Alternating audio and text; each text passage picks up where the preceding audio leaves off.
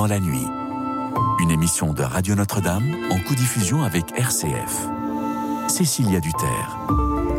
Le soir approche, déjà le jour baisse, le rythme s'apaise, c'est l'heure bleue, propice au partage.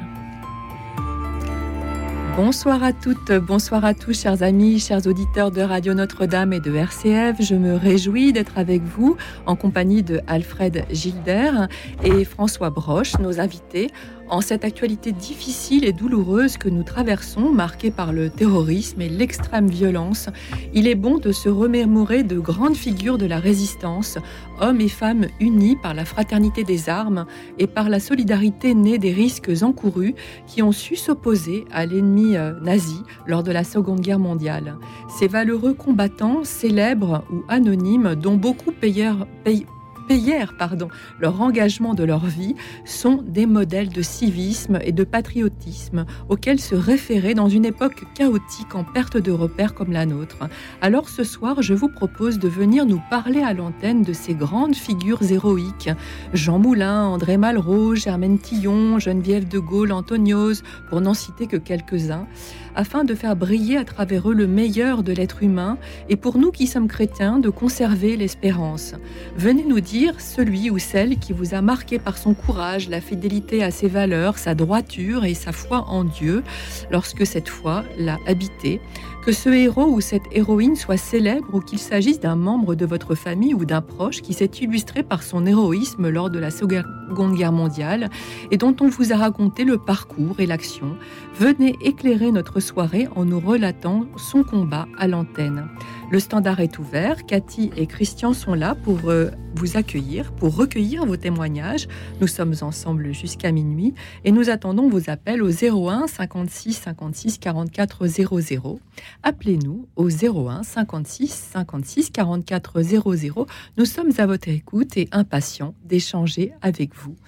Merci aussi à nos amis qui nous suivent fidèlement et qui peuvent réagir sur la chaîne YouTube de Radio Notre-Dame. Alfred Gilder, euh, François Broche, vous avez euh, tous deux co-dirigé un ouvrage collectif que, que je montre à la caméra, l'ouvrage collectif de l'Association des écrivains combattants intitulé Les compagnons de la libération écrivains, qui vient de paraître aux éditions Glyph. Merci infiniment d'être là à nos côtés tous les deux ce soir. Alfred Gilder, je vais commencer par vous.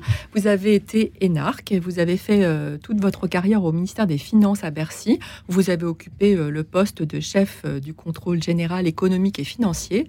Aujourd'hui, à la retraite, vous êtes le secrétaire général de l'Association des écrivains combattants et l'auteur de nombreux ouvrages autour de la langue française, dont vous êtes un grand spécialiste, et également d'un beau roman, Vacances de porcelaine, paru tout récemment aux, aux éditions Glyph également.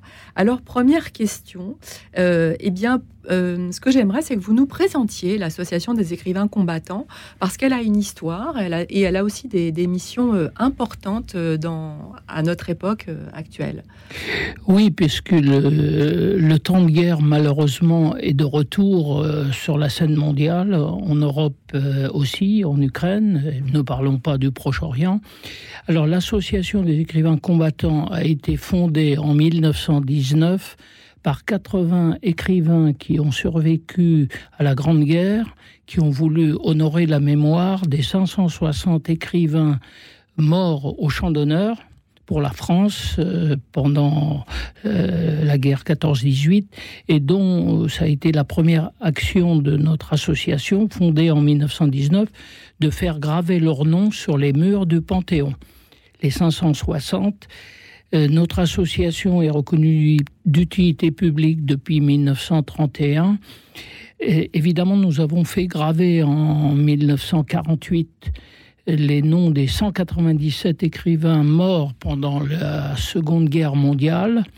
Les deux fois, c'était en présence du président de la République de l'époque.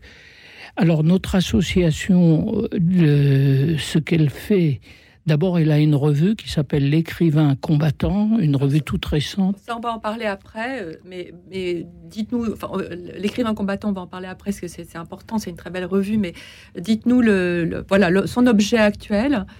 son objet est d'abord d'entretenir la mémoire des écrivains qui ont combattu pour la France Et donc c'est tout un travail mémoriel, ça représente beaucoup de choses, notamment d'écrire des livres tels que celui-ci. C'est aussi, curieusement, c'est aussi une des raisons pour laquelle on m'avait demandé de venir le, de devenir secrétaire général. Depuis les statuts fondateurs en 1919, il y a la défense de la langue française. Comme j'ai écrit un certain nombre de sujets sur la question, ce que vous avez rappelé, chère madame, euh, donc on m'a fait venir. Donc ça c'est euh, ce rôle. On a un rôle envers les jeunes aussi de transmettre la mémoire, de, de faire connaître euh, ce qu'on fait de, glorieux et d'héroïque leurs aînés. Et nous faisons tous les ans depuis depuis des décennies au Panthéon. Tous les ans on fait lire des textes de ces écrivains morts à la guerre, morts pour la France. Euh, par des lycéens ou des collégiens de, de, de, Paris, de banlieue ou de province. Voilà les. Et nous faisons bien d'autres choses. Euh, on va, on va en reparler pendant, pendant toute cette soirée. François Broche, euh, vous êtes historien, spécialiste de la, de la France libre et de la collaboration. Vous êtes l'auteur de nombreux ouvrages aussi, parmi lesquels on peut citer Dictionnaire de la collaboration ou Il n'avait pas 20 ans, la révolte des jeunes, 1940-1941. Et puis tout récemment, La, cavale des, des collabos, euh, paru aux éditions euh, du Nouveau Monde, que j'ai reçu, que je n'ai pas encore lu, mais que je vais lire avec appétit. je, comme vous êtes euh, co-directeur tous les deux de, donc de, ce, de ce très bel ouvrage, hein, qui, est, qui, est un, qui est un collectif, Compagnon de la Libération, écrivain, euh, je, vous propose de nous, de, nous, de nous le présenter, cet ouvrage euh, collectif, en quelques... Évidemment, c'est... Donnez-nous les grands nids, et puis après, on va en reparler dans le détail, évidemment. Je dois d'abord vous dire que... Il faut, il faut rendre à Dieu ce qui est à Dieu et à Alfred ce qui est à Alfred. L'idée vient d'Alfred Gilder, d'aborder la vie des compagnons de la libération, leur action, euh, leur destin, sous un angle différent. Vous avez tout à l'heure évoqué leur euh, héroïsme. Euh, rappelez peut-être que le général de Gaulle avait voulu fonder une chevalerie exceptionnelle. Dans, dans l'expression chevalerie exceptionnelle, le mot important c'est exceptionnel, qui signifiait que il fallait que les services rendus à la France libre, à la libération du territoire, soient vraiment euh, tout à fait euh, extraordinaire pour mériter l'appellation de compagnon de la libération, qui a été réservée à un peu plus d'un millier d'hommes, à quelques unités et à cinq euh, communes. Donc, notre idée, l'idée d'Alfred, que j'ai fait mienne, on en a parlé beaucoup à plusieurs reprises, c'était de porter sur les compagnons un autre regard que celui que l'on porte habituellement.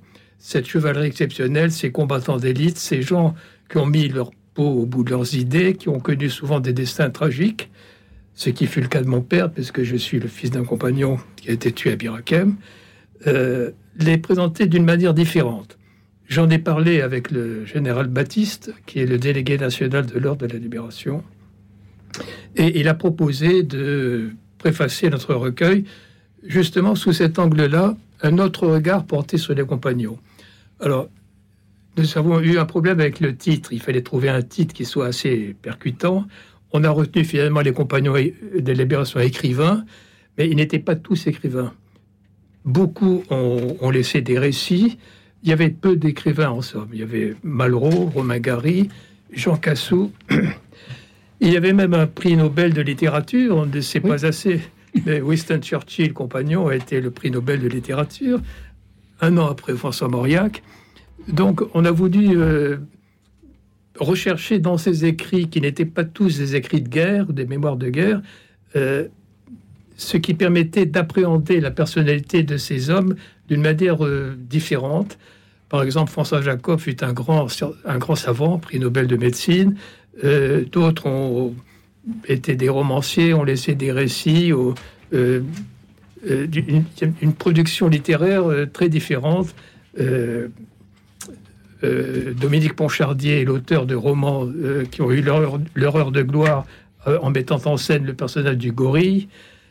Philippe Ragnaud aimait les chats et il a beaucoup écrit sur des. il, a, fait de plusieurs chats les personnages de ses romans. donc, il s'agissait de présenter les compagnons sous un autre jour. Alors, l'autre jour, c'est le fait que tous sont écrits. En fait, le, lien qu'il est. Non, il a, fallu, il a fallu faire une sélection. On en a parlé pendant plusieurs mois. Oui, beaucoup ont écrit, pas tous, parce que certains sont morts prématurément, jeunes.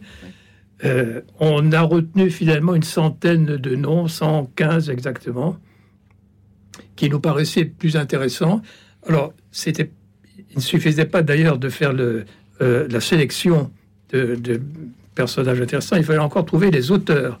Le principe du livre, c'était un ouvrage collectif, donc c'était à chaque compagnon un auteur. On va, on va en reparler. Je, je, vous coupe parce que nous avons déjà un premier appel. Figurez-vous que le sujet euh, intéresse nos auditeurs. Et nous avons Françoise qui est en ligne. Bonsoir Françoise. Bonsoir. Euh, vous nous appelez de Paris. Oui. Et vous voulez parler de votre grand-père de mon grand-père et de ma grand-mère qui sont pour moi des héros, pas célèbres mais connus, mais respectés, respectés par les gens, les gens qui les connaissaient, les, les voisins, la famille. Euh, voilà. Et je voudrais parler d'abord de mon grand-père, qui était un poilu de la guerre de 14-18. Il est parti guerre, au... oui. Il est parti au front à à 19 ans et il a osé s'opposer aux, aux, ordres d'un aux ordres d'un supérieur qui voulait les les forcer à monter au front, à charger, alors que c'était perdue d'avance. Alors il s'est opposé, il lui a dit qu'est-ce que tu veux nous faire faire? Il l'a tutoyé, il dit qu'est-ce que tu veux nous faire faire? Tu veux nous envoyer au casse ça servira à rien. On, euh, on aura, on aura aucune victoire et on va tous y rester. Alors il a fallu se fusiller. Il a fallu fusiller, il, il en a réchappé. Bah tant mieux, heureusement. Et votre grand, vous vouliez parler surtout de votre grand-mère. Euh, là, c'est par rapport à la deuxième guerre mondiale. La deuxième guerre mondiale, ma grand-mère qui a recueilli un des juifs trisomiques, elle l'a élevé pendant plusieurs mois. Et après, sa famille, euh, qui était réchappée des camps, l'a, l'a repris. Il était. Elle a. Enfin, elle, elle a. Je, enfin, je sais pas. Mon oncle m'a dit, mais je dis, elle a jamais. Elle a jamais été. Euh, été. Euh, en danger. Il me dit personne ne le savait, mais je. Elle, a caché, elle a caché un enfant juif, alors trisomique, mais enfin, elle a surtout caché un, un, enfant juif qui n'avait plus ses parents. Euh, oui, ses parents étaient déportés encore. Ils avaient été déportés, raflés certainement, et, euh, et donc il les a retrouvés après le après guerre, hein, c'est ça Là, non, non, ils sont pas revenus. Ah bon, d'accord. Ils sont pas revenus. Après, c'est sa tante, euh, c'est sa tante qui l'a ah, repris. Et elle a fait quelque chose de pas charitable. Elle l'a, elle l'a mis à Père-et-Vaucluse. Alors ma grand-mère a été le voir une fois, ce pauvre gosse, il baignait dans ses excréments, dans, dans son pipi, et quand il a vu ma grand-mère, il lui a dit à madame, je savais que tu viendrais chercher, je savais que tu viendrais me chercher. Alors ça lui a fait un gros, une grosse peine, elle a pleuré, mais elle l'a pas repris, elle pouvait pas le reprendre. elle pouvait pas le reprendre. Alors, elle, Puis elle n'avait pas le droit. Hum. Euh, effectivement, alors euh, je, m'adresse à nos, à nos invités, hein, Françoise. Euh, Alfred Gilder, c'est vrai qu'on parle, là on parlait vraiment des, résistants, on parle de la France libre, mais, mais cacher un enfant juif ou même cacher une famille juive, il y, en a, il y a beaucoup de Français qui l'ont fait hein, quand même. Oui, C'est aussi un acte, de, bah, oui, même de bravoure extraordinaire parce qu'on on pouvait payer aussi cette, cette, cet engagement, si j'ose dire, de sa vie également. Hein, le, cacher des juifs. François c'était un, acte de résistance euh, tout à fait élémentaire à l'occupation. D'humanité. De patriotisme, d'humanité, et qui a été reconnu après la guerre par l'État d'Israël, dans le cadre du mémorial Yad Vashem, euh, qui a accordé la distinction de juste parmi les nations à tous ceux qui avaient, en tout cas, beaucoup de personnes qui avaient sauvé des juifs pendant la guerre. Je crois qu'en France, il y a un peu plus de 4000 justes parmi les nations. Mm. Et dans l'ordre de la libération, pour en revenir à nos chers compagnons, il y a trois compagnons qui ont été justes parmi les nations. Mhm. Et donc Françoise, peut-être que votre grand-mère est une juste, euh, elle a été reconnue, ou enfin qu'elle le soit ou pas, de toute façon, elle, Elle était, elle a était jamais juste. parlé. Elle m'en a jamais parlé, mais je crois pas. Non, je crois pas. Non. Il y a beaucoup de gens aussi qui certainement n'ont pas le, la reconnaissance, mais parce Non. que parce que une- finalement on ne sait pas. Elle n'a ce pas demandé. Elle a Elle rien n'a pas demandé, voilà, on l'a pas demandé non. pour elle, mais l'acte reste un, un acte de bravoure euh, et un acte d'humanité élémentaire que beaucoup de Français n'ont pas fait. hein. Le vous qui êtes euh, François Broche, qui est euh, euh, spécialiste de la collaboration, donc de- là vraiment le cas inverse. Euh, il y a eu be- beaucoup. Est-ce qu'on a une idée des chiffres de beaucoup de Français qui ont quand même euh, résisté en cachant, par exemple, des familles juives? Est-ce qu'on a des chiffres? Ah, Je vous ai dit qu'il y avait 4000 justes euh, qui Oui, ont été reconnus pas- comme justes. Euh, il y a eu une, une évolution dans l'opinion française. Dans l'ensemble, l'opinion française a été attentiste. Elle s'est, selon la formule d'Henri Amouroux, en 1940, il y avait 40 millions de pétainistes. Puis ces 40 millions de pétainistes sont mués en 40 millions de gaullistes à la Libération. Euh, il y a une évolution, une évolution lente. Euh, L'image du maréchal Pétain, vainqueur de Verdun, euh, qui avait arrêté la guerre, qui tenait un discours qui était non pas un discours de double jeu, mais un discours, un double discours. Il disait, il, euh, il- n'hésitait pas à raconter des, balivernes à ceux, qu'il recevait et à l'opinion française. Et il avait une grande, euh, il avait une très bonne image.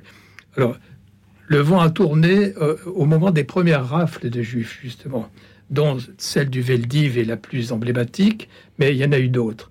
Et le, la partie de l'opinion active qui a donné le signal de ce changement a été l'épiscopat français, qui était- au début était rallié au maréchal. Le cardinal Gerdier, l'auteur d'une formule euh, navrante, Pétain c'est la France, la France c'est Pétain, euh, il a changé du tout au tout euh, lorsqu'il a connu les rafles.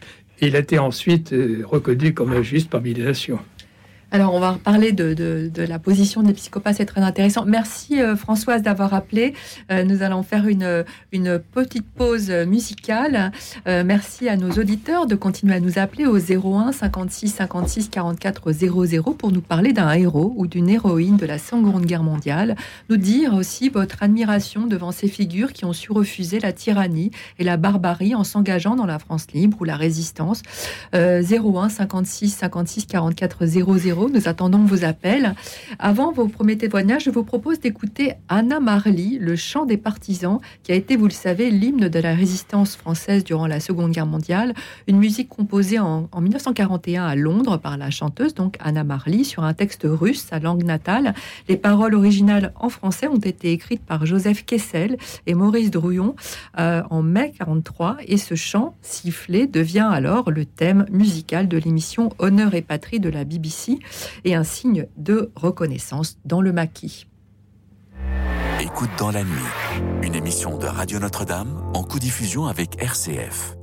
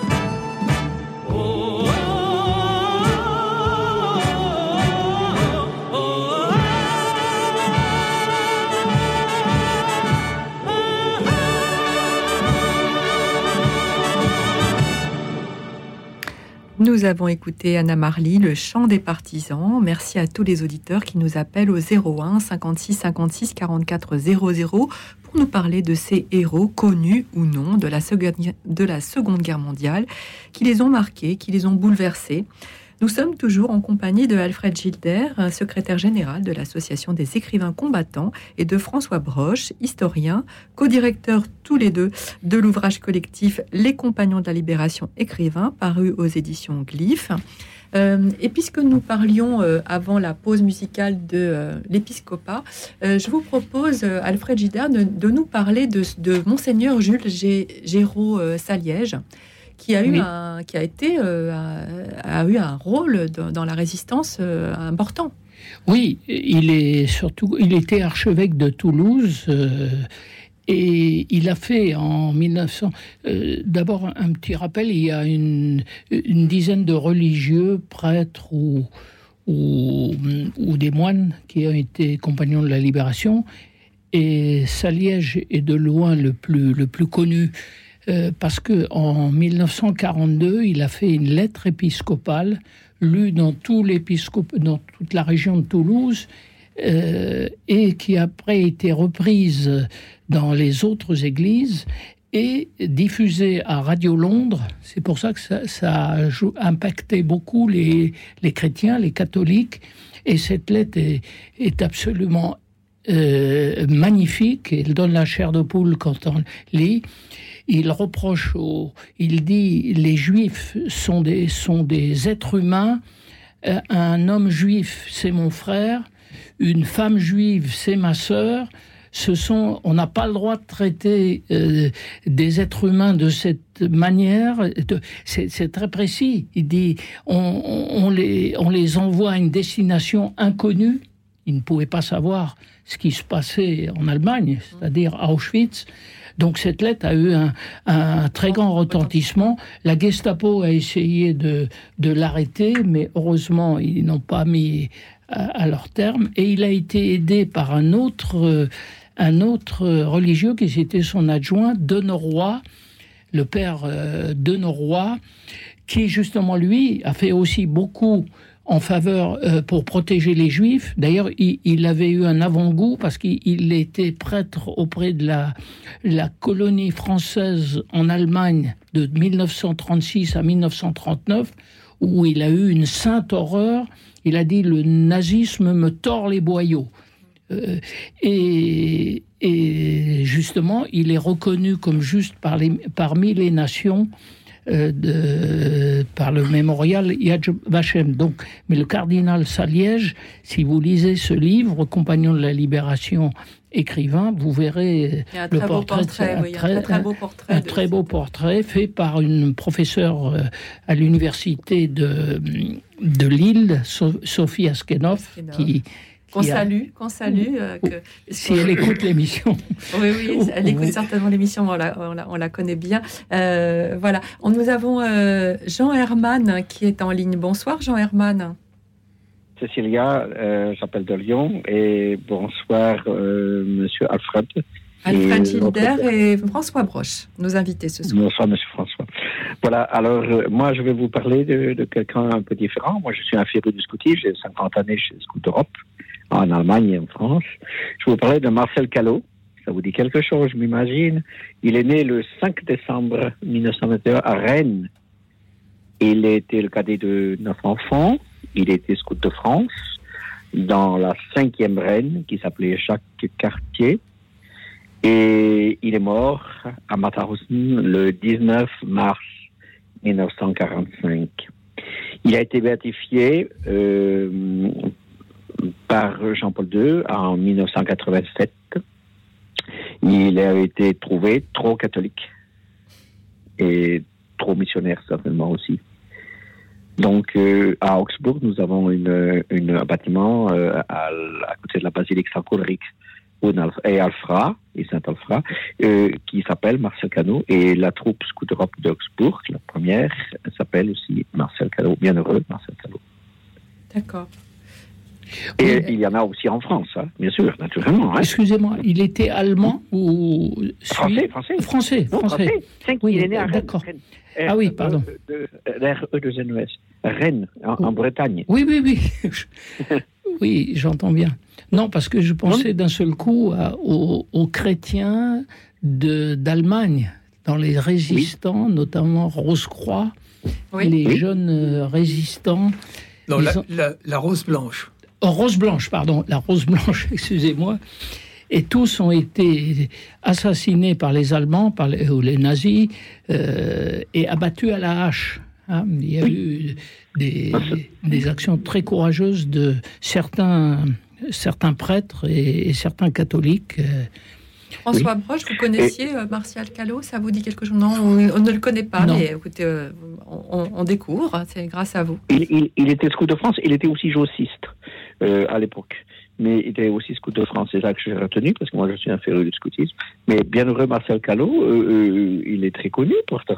Bah écoutez, euh, bon, on le connaissait pas, mais c'est pas grave. C'est pas grave. On, on découvre, on découvre. On est là pour découvrir. on est là pour Il est, il découvrir. est mort, il est mort à, à Mauthausen, donc il n'a pas survécu. Donc Oui. voilà, il est mort là-bas, il est mort euh, d'épuisement à Mauthausen.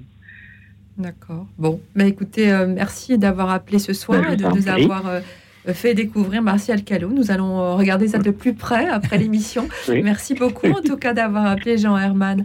Euh, Et puis je vous, je vous souhaite à tous les trois une nuit très douce.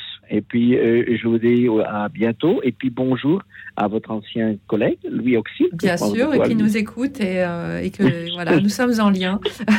et par la voix Voilà. des ondes, on, on lui, on, on le, on le salue bien sûr. Merci Voilà. beaucoup Jean Herman d'avoir appelé ce soir. Euh, bonsoir. Euh, bonsoir Jeanne. Bonsoir à vous, bonsoir à vous tous et aux intervenants et bonsoir à tous les auditeurs de Radio Notre-Dame et merci de m'accueillir. Merci à vous. Vous appelez de Brest, à toute la France Oui, ce soir. tout, tout à fait, oui. Et j'appelle pour témoigner d'un de, de mon grand-père euh, maternel. C'est très particulier. Ça s'est passé en Norvège. Ma mère était norvégienne. En, le 9 avril 1940, euh, euh, le père de ma mère, qui était officier de réserve dans l'armée de l'air, a participé euh, à la bataille de Fort Nébu, qui a permis de ralentir l'arrivée des Allemands sur Oslo. Et malheureusement, ils n'ont pas eu euh, euh, de munitions pour euh, aller au terme de leur euh, mission. Néanmoins, le roi Haakon VII a pu partir. Il était prévu par les Allemands d'en faire un captif. Et il y a d'ailleurs un sous-marin de la marine allemande qui a coulé avec des agents de la Gestapo dedans. Et euh, mon grand-père Torlev Tellefsen est rentré en résistance dans le réseau Milorg qui couvrait la côte sud de la Norvège. Et avec des camarades, eh bien, euh, ils ont euh, fait du renseignement. Ça a été euh, un mouvement très durement réprimé puisque en janvier 43, mon grand-père et ses camarades ont été arrêtés par euh, la Gestapo, torturés dans les chambres de torture installées dans les archives de la ville de Christiansand, transférés au camp de Greny et assassinés par un peloton de SS dans la nuit du 9 au 10 mai 1944.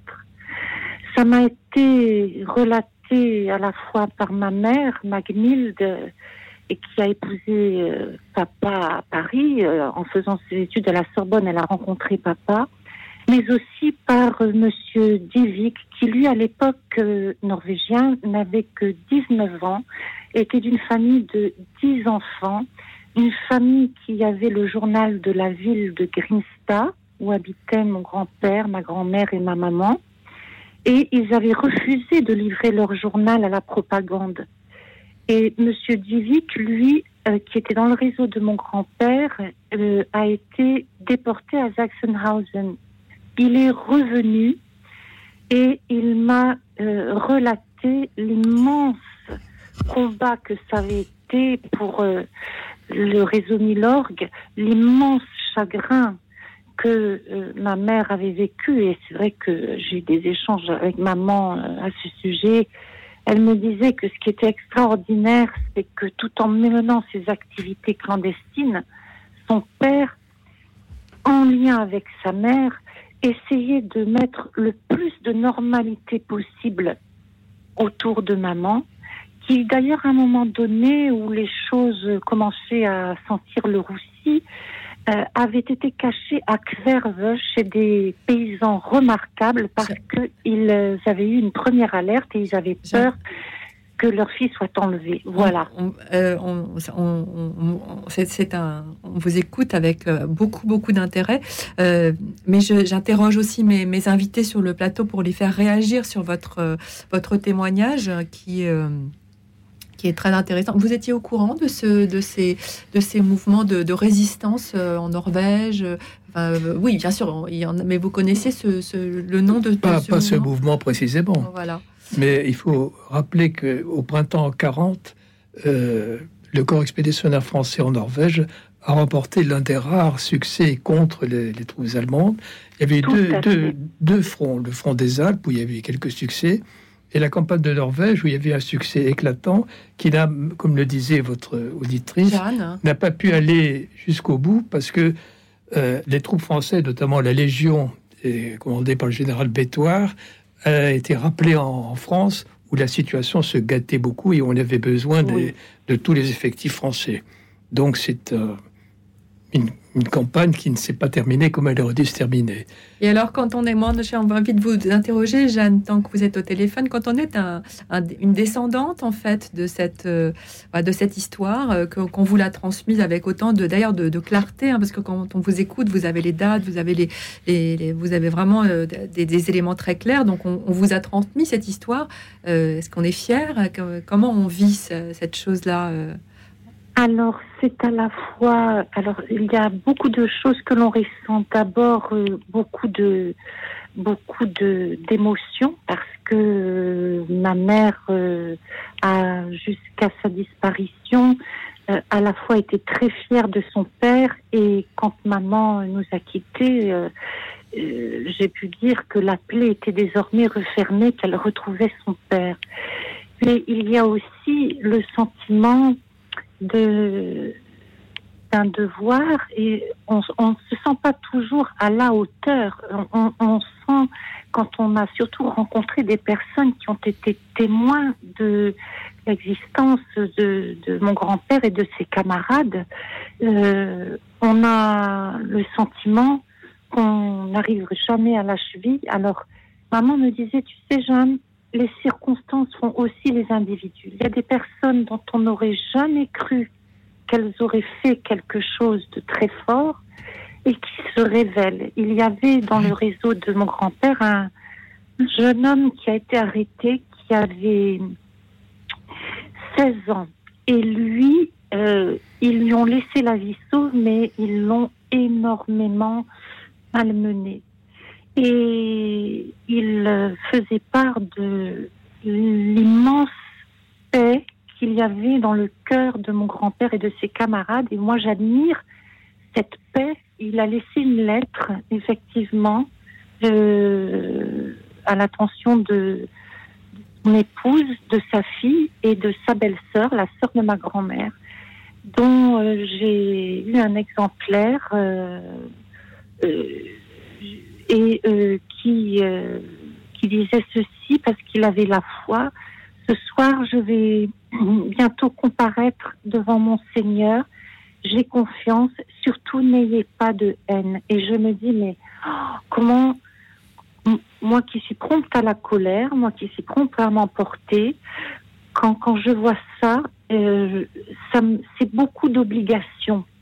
Et c'est vrai que euh, euh, j'ai aussi une grande fierté et une immense reconnaissance aussi. Alors, il faut le dire oui. Euh, à cet homme. Oui. C'est vrai que là, je, me tourne vers mes invités. Euh, c'est vrai, Alfred Gilder, que ces, ces gens, quand on lit votre, votre ouvrage euh, à tous les deux, ces gens nous obligent. C'est vrai, vrai que ce, ce, terme que Jeanne vient d'employer, ces gens nous obligent. Oui, c'est vrai que ça incite au respect pas à l'imitation, parce qu'on n'imitera jamais un héros ou un saint. On n'est pas dans. Il faut être en situation. Et c'est pour ça aussi qu'on a fait ce livre, c'est pour montrer à notre jeunesse, euh, à nos jeunes qui manquent d'idéal, malheureusement, des figures de gens qui avaient leur âge, parce que la plupart de ces compagnons de la libération étaient, des, jeunes. étaient des jeunes. là, Jeanne nous parle d'un jeune homme de 16 ans, hein, voilà. 16 ans, avec une sagesse euh, exemplaire et un, sang-froid incroyable. Alors, ce qui les a animés, c'est qu'ils avaient euh, au fond d'eux-mêmes l'amour de la France. Et c'est ça qui les a fait de la patrie en danger et, et c'est des réactions naturelles. Évidemment, c'est le fait d'une infime poignée de Français c'est pour ça qu'on parlait tout à l'heure de, de combien de Français étaient collabos ou, résistants. Dans les deux cas, et François Broche, dans son nouveau livre sur la cavale des collabos, le, le, rappelle, il y a eu très très peu de, de Français libres et de résistants d'un côté, et, et, très peu de collabos de l'autre côté. Et l'essence et, l'immense majorité des Français étaient partagés entre les deux. Je ne sais pas. Elle était surtout attentiste. Elle ne voulait pas prendre parti. Merci Jeanne d'avoir appelé ce soir de, ce, témoignage euh, tout à fait euh, poignant et, d'une encore une fois d'une clarté sur les éléments historiques incroyables. Merci beaucoup. Je vous en prie, je vous souhaite une très bonne soirée. Et si je puis juste me permettre, il y a une, femme dont on ne parle jamais, qui, euh, à mon sens, représente beaucoup. C'est Brigitte Servan-Schreiber, la petite sœur de Jean-Jacques Servan-Schreiber, qui a 18 ans, était passée entre les mains de la Gestapo. Et à une époque où on parle beaucoup de féminisme, je me dis qu'il est bien dommage qu'il n'y ait pas de collège ou de place du nom de Brigitte Servan-Schreiber, qui mourut très jeune des suites des maltraitances vécues pendant ces tortures. On, va, on va en parler après, après la pause musicale. Merci beaucoup, Jeanne. Euh, et continuez, chers auditeurs, à nous appeler au 01 56 56 44 00 pour nous faire part de votre regard sur les compagnons de la libération et nous parler d'un héros ou d'une héroïne de la Seconde Guerre mondiale dont vous admirez la bravoure. Et tout de suite, je vous propose d'écouter les, les compagnons de la chanson La complainte du partisan. Écoute dans la nuit, une émission de Radio Notre-Dame en co-diffusion avec RCF.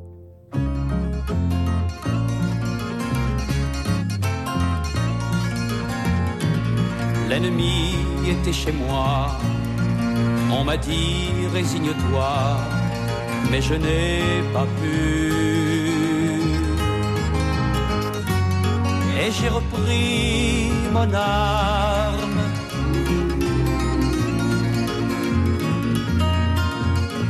Personne ne m'a demandé d'où je viens et où je vais, vous qui le savez. Effacez mon passage.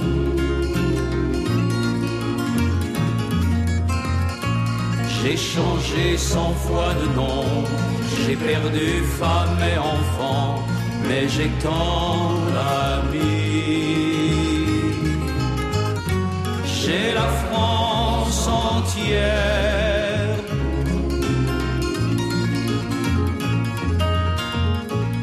Un vieil homme dans un grenier, pour la nuit nous a cachés, les soldats l'ont pris. Il est mort sans surprise.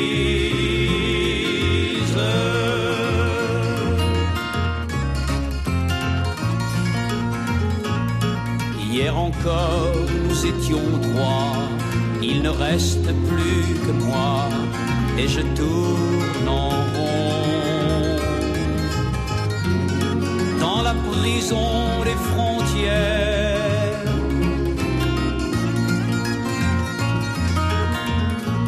le vent passe sur les tombes, la liberté reviendra, on nous oubliera.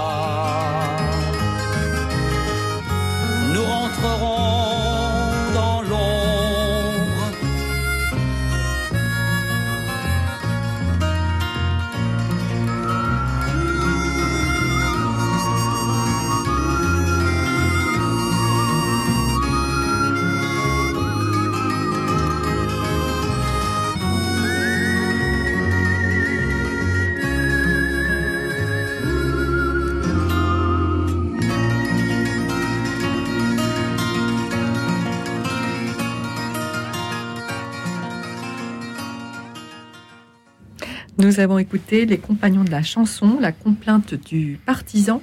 Et avant de prendre Jean-Michel qui est en ligne et qui, va, que je, à qui je demande de patienter deux petites secondes, je, je veux qu'on revienne, François Branche, sur euh, la, la question de, la, de ne pas avoir de haine contre les... Oui, je crois que chez beaucoup de résistants e- existait ce sentiment, qui est un sentiment de, très élevé moralement, euh, qui a été exprimé notamment dans la dernière lettre de Misak Manou- Manoukian à sa femme, et que Aragon a traduit dans ce merveilleux poème La fiche rouge euh, par le vers suivant Je meurs sans haine en moi pour le peuple allemand. Euh, C'est absolument à peu près les mêmes termes euh, dans lesquels Honoré d'Estienne d'Orve, fusillé en août 41, euh, s'adressait à sa femme. Il recommandait surtout de ne pas avoir de haine, de ne pas avoir d'esprit de vengeance à l'égard des Allemands. Je profite d'ailleurs de l'occasion pour saluer la mémoire de sa fille, ma, vieille amie Rose de Beaufort, qui est morte euh, euh, hier et qui a passé sa vie à défendre la mémoire de ce père qui est monté au ciel prématurément dans la clairière des fusillés en août 41. Donc c'est ces résistants avaient la vision de l'après-guerre et qui reposait sur une en, somme l'entente avec l'ennemi d'hier, euh, l'entente franco-allemande. se projetait déjà vers l'après-guerre. Mais c'est presque une vision, euh, parce que tous n'avaient pas la foi, mais c'est une vision de foi que, que vous nous livrez là, finalement. C'est une vision de foi. De parce foi. Honoré de Siadorf était un chrétien, euh, un grand chrétien, il avait une foi extraordinaire. Misak Manoukian, c'est autre chose, et pourtant, il disait, il parlait, il tenait le même discours. Oui, oui, qui se rejoignait sur cet humanisme, en fait, universel. Oui. Et Ouais, c'est très beau. une leçon qui- Ah ben, une leçon qu'il ne faut pas oublier. Ah, C'est sûr, c'est sûr. hein. C'est bien pour ça qu'on en parle ce soir. Et que, euh, nous, nous avons euh, Jean-Michel qui est en ligne. Bonsoir, Jean-Michel. Bonsoir. Bonsoir. Euh, moi, je, je pensais à une chose, j'ai oublié de le dire, mais je voulais rendre un très bref hommage au père Corentin, qui était, euh, père Corentin Cloiret, qui était euh, le, le gardien du couvent des franciscains à Paris, ou, ou Marie-Rose, qui a fait de la résistance et qui a été assassiné dans son couvent. Il est mort en pardonnant, il a été assassiné par la milice. Voilà, je voulais lui rendre un hommage parce que c'était euh, quelqu'un de courageux. Voilà, et je voulais parler aussi de mon grand-père. Mon grand-père était cadre dans la police à Perpignan et il avait à son bureau la liste des juifs qui devaient être arrêtés. Et en sortant du travail, il enfoncait son vélo et puis il allait sonner à leur porte et il leur disait euh, euh, Je vous conseille de partir parce que euh, des collègues à moi vont venir et ça ne sera pas pour votre bien. Mm. Et il a sauvé ainsi beaucoup, je crois, beaucoup de, de- de- de familles. J'ai d'ailleurs des lettres de remerciement euh, de ces gens-là. Il n'a jamais été reconnu, mais enfin voilà. c'était, donc il, a fait à, à son échelle de la résistance. Et alors mon père, son Ah bah, c'est pas, c'est c'est de la résistance. C'est pas à son échelle. C'est, c'est, oui, enfin, vous- faut pas le minimiser. C'est un acte de bravoure réel parce que il, euh, il, il risquait il extraordinaire. risquait sa peau, hein. Bien sûr, ah bah, il risquait sa peau. D'ailleurs, il a, il, a, il a failli y passer. hein, bon. Et mon père, alors, avait été déporté STO à, à, à Vienne, qui à l'époque était, était, était en Allemagne. Donc, et dans le camp où il était, il organisait la prière. Et les personnes qui venaient prier avec lui, tenez-vous bien, c'était les prostituées du camp. Et il priait au risque de, de, de, arrêté, parce que c'était interdit, hein, il priait avec les prostituées du camp. Il, il a pu être libéré, euh, de façon un peu miraculeuse d'ailleurs, il a pu être libéré. Et il est rentré en France et il a continué à faire de- un petit peu de résistance en France. C'était dans quel camp on n'a pas euh, retenu? C'était à Vienne, à- à- en Autriche, enfin, D'accord. et à l'époque. Ah oui. D'accord. Et alors aussi, il me disait que les, les, les Viennois étaient très, très, très gentils avec les Français parce qu'ils souffraient énormément de l'anschluss et vraiment, ils étaient adorables avec les Français, vraiment euh, formidable. Voilà. Il m'a toujours dit ça, mon père. Voilà, mais c'était des, des, des actes courageux comme ça, de, Très important, Des qui ont, qui ont évité des rafles, en fait, finalement, euh, en, en prévenant les Juifs qui partaient, euh, ils Ah, oui, prévenaient des rafles. euh, voilà. Oui, oui, c'est des, il, a, des- il, a sauvé, il a sauvé des vies, il a sauvé des vies, hein, bien au sûr. risque de, de sa vie à lui d'ailleurs. Alors, je, je- merci, merci beaucoup, Jean-Michel, de ce témoignage euh, euh, bah, plein de lumière euh, dans, dans cette obscurité de, de cette période. Euh, mais c'est vrai que je me tourne vers vous, euh, Alfred, ou peut-être peut-être François Broche, qui est peut-être plus spécialiste encore euh, de, de cette période. Euh, Il y, a, il y a eu beaucoup de gens dans la police, dans la gendarmerie, qui ont fait ce, ce type d'acte. On, on en est. Bien sûr. Euh, il y avait dans- chez les gendarmes il y avait deux, deux attitudes la- Ouais. la collaboration active et la résistance euh, non moins active, mais évidemment beaucoup plus secrète. Mhm. Et notamment les gendarmes euh, s'arrangeaient pour, euh, lorsqu'ils avaient connaissance de rafles de juifs, pour prévenir les intéressés la veille, pour leur dire de quitter leur domicile. Ouais, ouais. Il y a eu énormément d'actes d'héroïsme et euh, au risque de leur vie, parce que s'ils avaient été pris, ils étaient ou exécutés ou déportés, enfin voués à un sort euh, terrible. Et c'est vrai euh, ce que vous dites, Jean-Michel, que euh, les, les- les- la, famille, les descendants de, de- de- de- de juifs qui ont été sauvés par, euh, par euh, justement un, un membre de la police ou de la gendarmerie. Moi, j'en ai été témoin, donc euh, je- c'est pour ça que je, je- ça me parle ce que vous dites.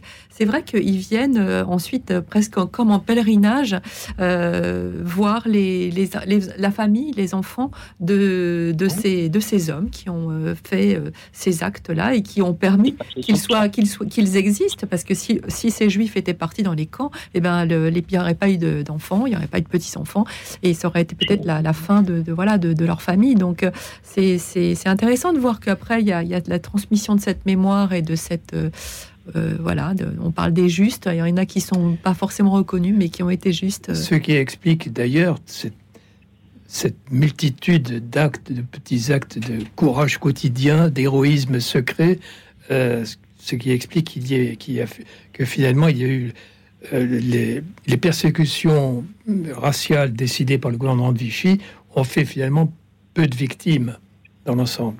beaucoup de juifs ont été sauvés grâce à ces actes de courage qui sont restés Un, un peu anonyme, mais, euh, Anonyme, souvent mais anonyme. formidablement juste et beau. Merci beaucoup, euh, Jean-Michel, d'avoir euh, témoigné Merci. ce soir à l'antenne. Merci, Merci. pour votre émission, elle est formidable, Bah, C'est gentil. C'est vous qui la la faites, hein. c'est les auditeurs aussi qui la Merci. font beaucoup. hein. C'est la vôtre. Euh, je, je vais, je voudrais vous interroger tous les deux sur. euh, là, je vais être plus large et parler plutôt de notre époque. Qu'est-ce que c'est avoir l'esprit de résistance à notre époque?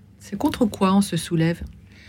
Or, contre beaucoup de choses. D'abord, je constate, moi, que malheureusement, on ne résiste pas à, à pas mal de choses. D'abord, on ne résiste pas dans un domaine euh, qui m'est cher, la langue française, à, à la détérioration de notre langue, et pas uniquement à cause des anglicismes, l'écriture inclusive, euh, le fait que les enfants sortent de, de l'école en majorité sans maîtriser l'orthographe, ce qui est un changement par rapport à l'époque de ce qu'on a appelé les hussards de la République.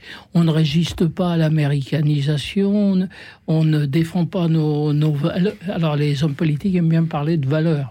Nous sommes un pays judéo-chrétien depuis bientôt 2000 ans. Euh, on se laisse envahir par... euh, bon, je, je renvoie... à Je, je reviens sur le langage. Je, Oui. vous, je vous coupe parce que je reviens sur le langage.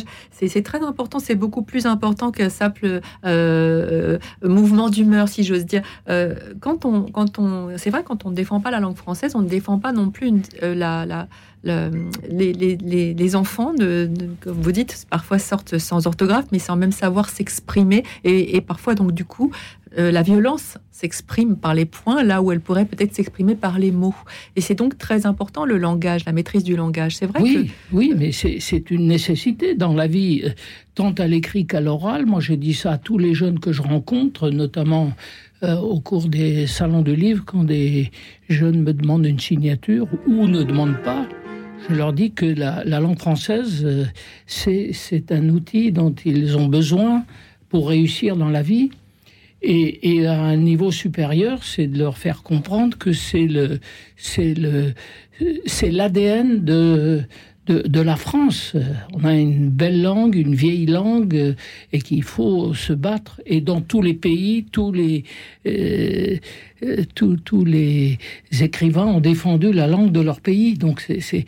Mais aujourd'hui, il y a un laisser-aller incroyable. François Broche, l'esprit de résistance aujourd'hui. Ah, L'esprit de résistance, il, il a été défini en, en un mot de trois lettres par le général de Gaulle euh, dans son appel du 18 juin, c'est non. Il faut dire non. Mais non à je- quoi alors? Ben non, euh, on peut développer, bien sûr. Non, non à l'oppression, non à la, à la fin de à la fin de la de, de la France, non à cette occupation, à ce pillage, euh, non à cette défaite, non à la Et est-ce que est-ce qu'avoir la foi, parce qu'on est quand même sur une antenne confessionnelle, euh, voilà, nous sommes chrétiens, euh, est-ce qu'avoir la foi dans un monde occidental qui est très fâché avec les avec les religions et même se dire chrétien, catholique, est-ce que ce ne représenterait pas euh, dans, dans ce monde-là euh, cet esprit de résistance aussi? Et bien sûr, Alfred, bien sûr, oui, oui. Il faut Grandir l'espérance chrétienne dans un monde en plein chaos, c'est- un acte de résistance? Oui, oui, oui, il faut, fa- il faut affirmer sa foi. Moi, je, je le fais de temps à autre quand je vois, on dit, oh, le- pa- euh, parlons clair, il y a une tentative d'islamisation, on voit les... Et donc, euh, enfin, je j'exagère peut-être un petit peu, mais il faut montrer que notre pays repose sur des valeurs et que la, la foi chrétienne était un et reste un, un fondement qui permet à la France de rester ce qu'elle est. D'accord. Veux Et, bi- et- et alors, je, autre question, qu'est-ce qu'être écrivain combattant aujourd'hui?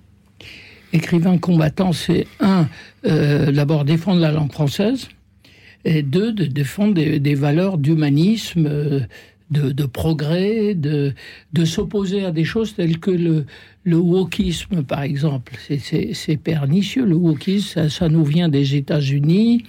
Euh, ça consiste à, dire, par exemple, que Napoléon, il faut pas l'enseigner aux jeunes. Tout ce qu'a fait Napoléon est ramené au fait que sur, sur la demande de Joséphine, il a rétabli l'esclavage euh, aux, aux Antilles.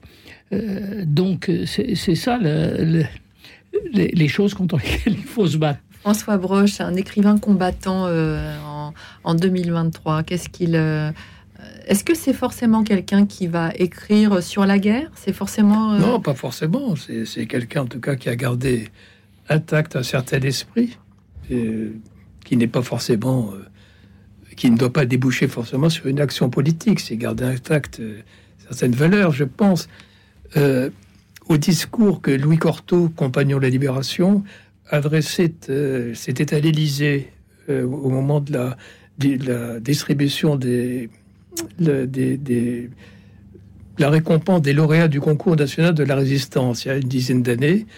Et il a redressé avec son accent bourguignon rocailleux un discours plein de, de- à la fois de bonne humeur, de simplicité, et surtout il le recommandait ayez un idéal. Voilà, Ah Oui, c'est peut-être ce qui nous manque en fait, Euh, c'est peut-être ce qui manque. à l'époque, je veux dire. Un idéal fait de, de valeurs simples, euh, ancestrales. euh, voilà, c'était c'était sa grande formule.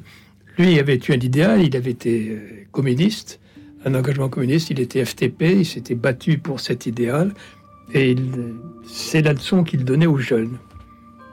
Très bien. Bien, on va, on va s'arrêter là pour faire une petite pause de deux minutes et nous retrouver juste après. Continuez à nous appeler au 01 56 56 44 00 pour nous parler d'un héros de la Seconde Guerre mondiale.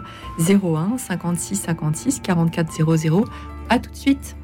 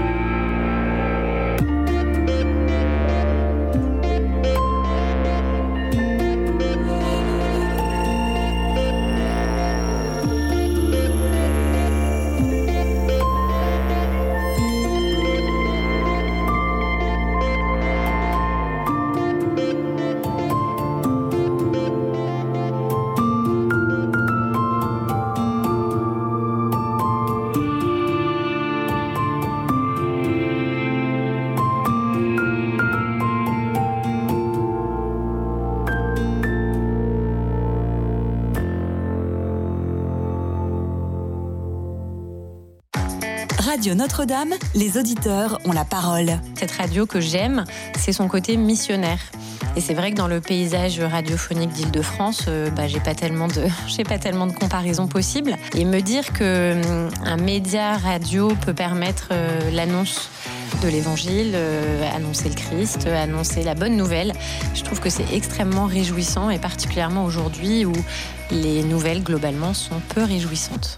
Pour soutenir Radio Notre-Dame, envoyez vos dons au 6 boulevard Edgar Quinet, Paris 14e ou rendez-vous sur www.radionotre-dame.com. Merci.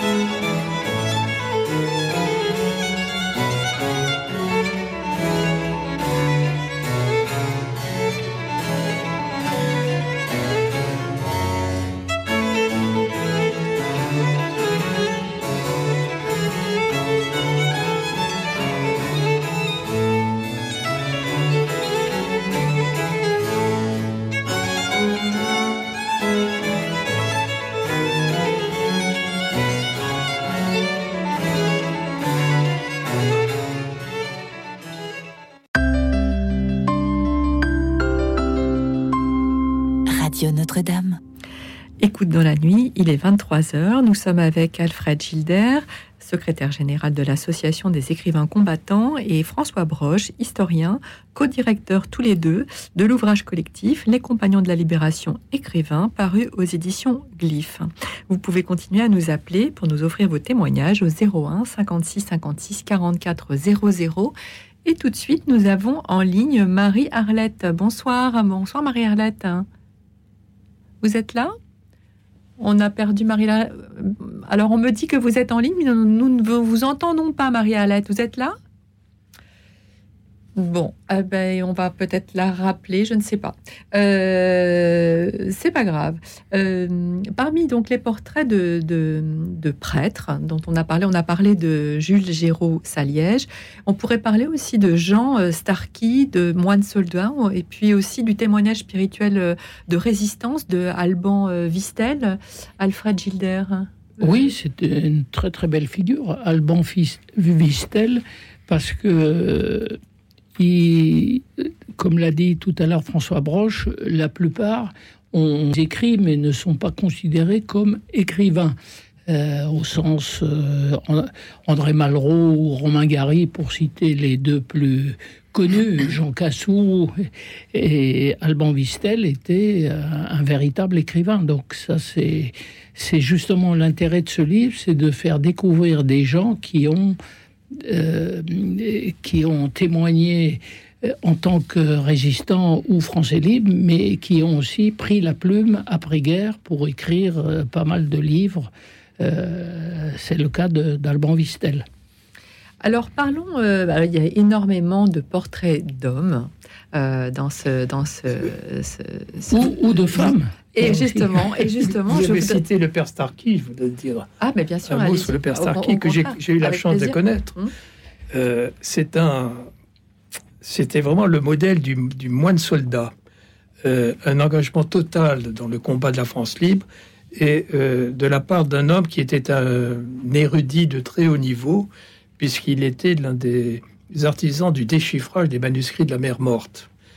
Et il avait gardé de, cette, la période de sa guerre, euh, il était un personnage euh, très important, il était professeur à l'école biblique de Jérusalem, mais il, euh, il, gardait de sa guerre une impression très vive, et je me souviens, parce que lui ne me l'avait pas raconté, mais Hubert Germain me l'avait raconté par la suite, il s'était retrouvé lors d'un voyage pèlerinage à Birakem, et je ne sais pas si c'est Hubert Germain ou le père Starky, l'un des deux avait eu cette euh, phrase Nous avons, à l'époque, nous avons brûlé notre meilleur charbon. Voilà, cette image était très forte de la part de deux hommes euh, dont la vie a été très, très remplie euh, et qui étaient deux personnalités importantes. Et puis, alors donc, je, reviens à mon propos. c'est vrai que ce livre, alors il y a, énormément effectivement de portraits d'hommes, bien sûr. Et il y a aussi quelques portraits de femmes hein, sur lesquels moi je me suis euh, arrêtée avec euh, avec euh, bonheur hein, parce que c'est toutes des personnages. Alors, on peut peut-être parler de, par exemple, Bertie Albrecht, hein, qui est, assez connu. oui, alors le portrait s'intitule L'âme de combat, la, le, mouvement de, résistance combat. Oui. vous voulez en parler un peu? Bertie Albrecht, euh, avant-guerre, elle a euh, créé, fondé une revue. Son mari, qui avait de l'argent, a financé cette revue. Six, numéros sont, sortis. Et le, titre de cette revue, c'était Le problème sexuel. Alors, euh, il ne faut pas croire que ce sont des choses folichonnes. Elle se battait pour l'avortement, pour permettre aux femmes d'avorter. Vous savez qu'à l'époque, c'était même euh, on risquait la peine de mort si on avortait ou si on faisait avorter. Et elle était très bourgeoise et elle a rejoint la résistance et elle a été très liée à Henri Freinet. C'est pour ça qu'on dit l'âme de combat. Et cette femme a une attitude. Elle a été arrêtée deux fois par la Gestapo. La première fois, elle a pu s'échapper. La deuxième fois, elle s'est retrouvée à, à Fresnes. Et là, elle s'est pendue. Elle, officiellement, elle s'est pendue. Là, je laisserai. On, on ne sait pas très bien.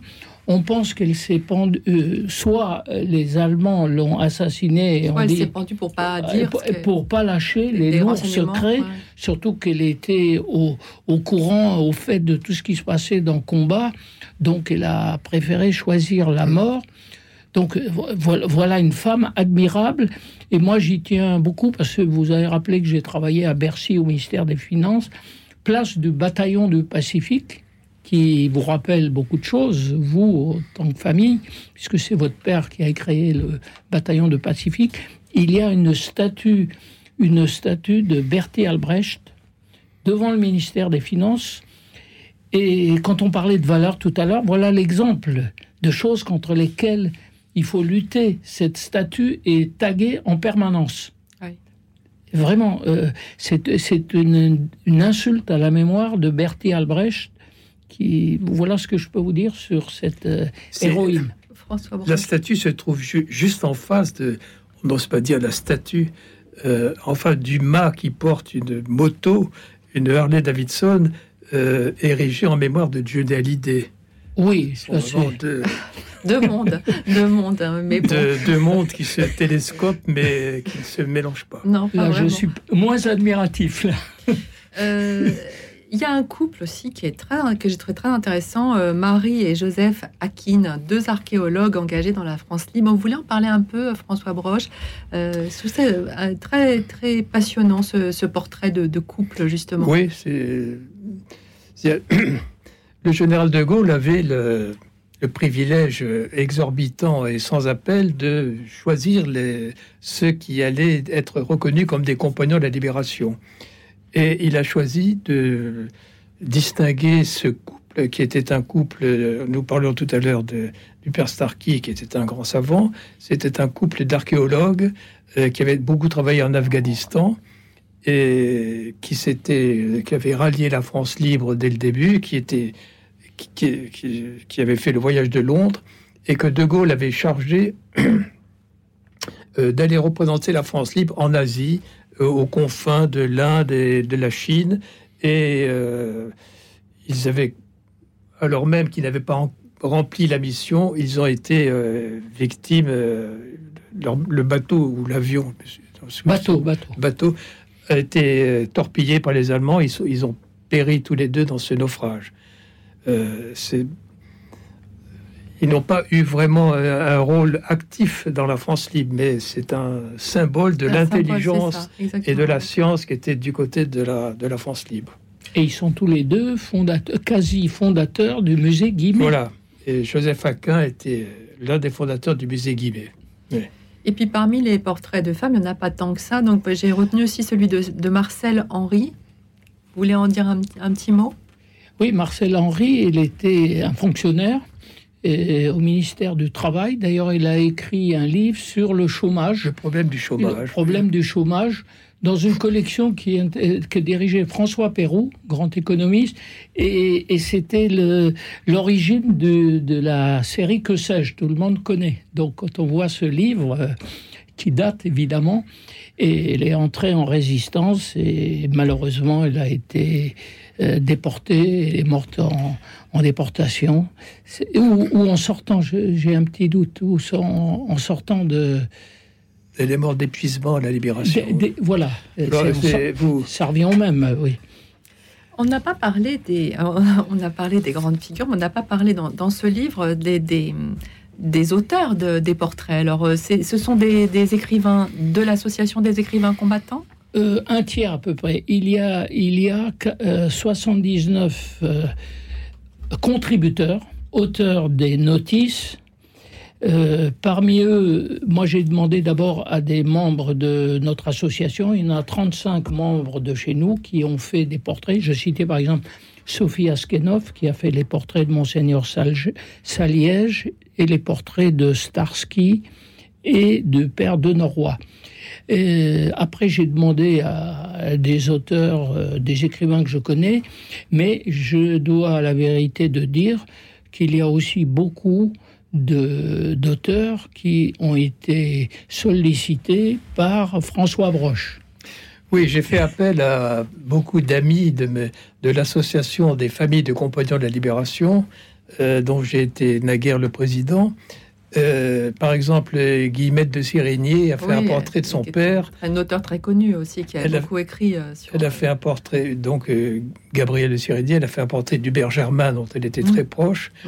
Euh, Nicolas Simon a fait un portrait de son père, le général Simon. Euh, mais pas seulement des, des enfants de compagnons, des historiens avec qui je suis en, en relation, qui sont des amis. Christine Lévis-Touzé, par exemple, qui est la- l'ancienne directrice du musée euh, Jean Moulin, maréchal Leclerc, et qui a fait deux portraits magnifiques, de l'un de Jean Moulin et l'autre de maréchal Leclerc.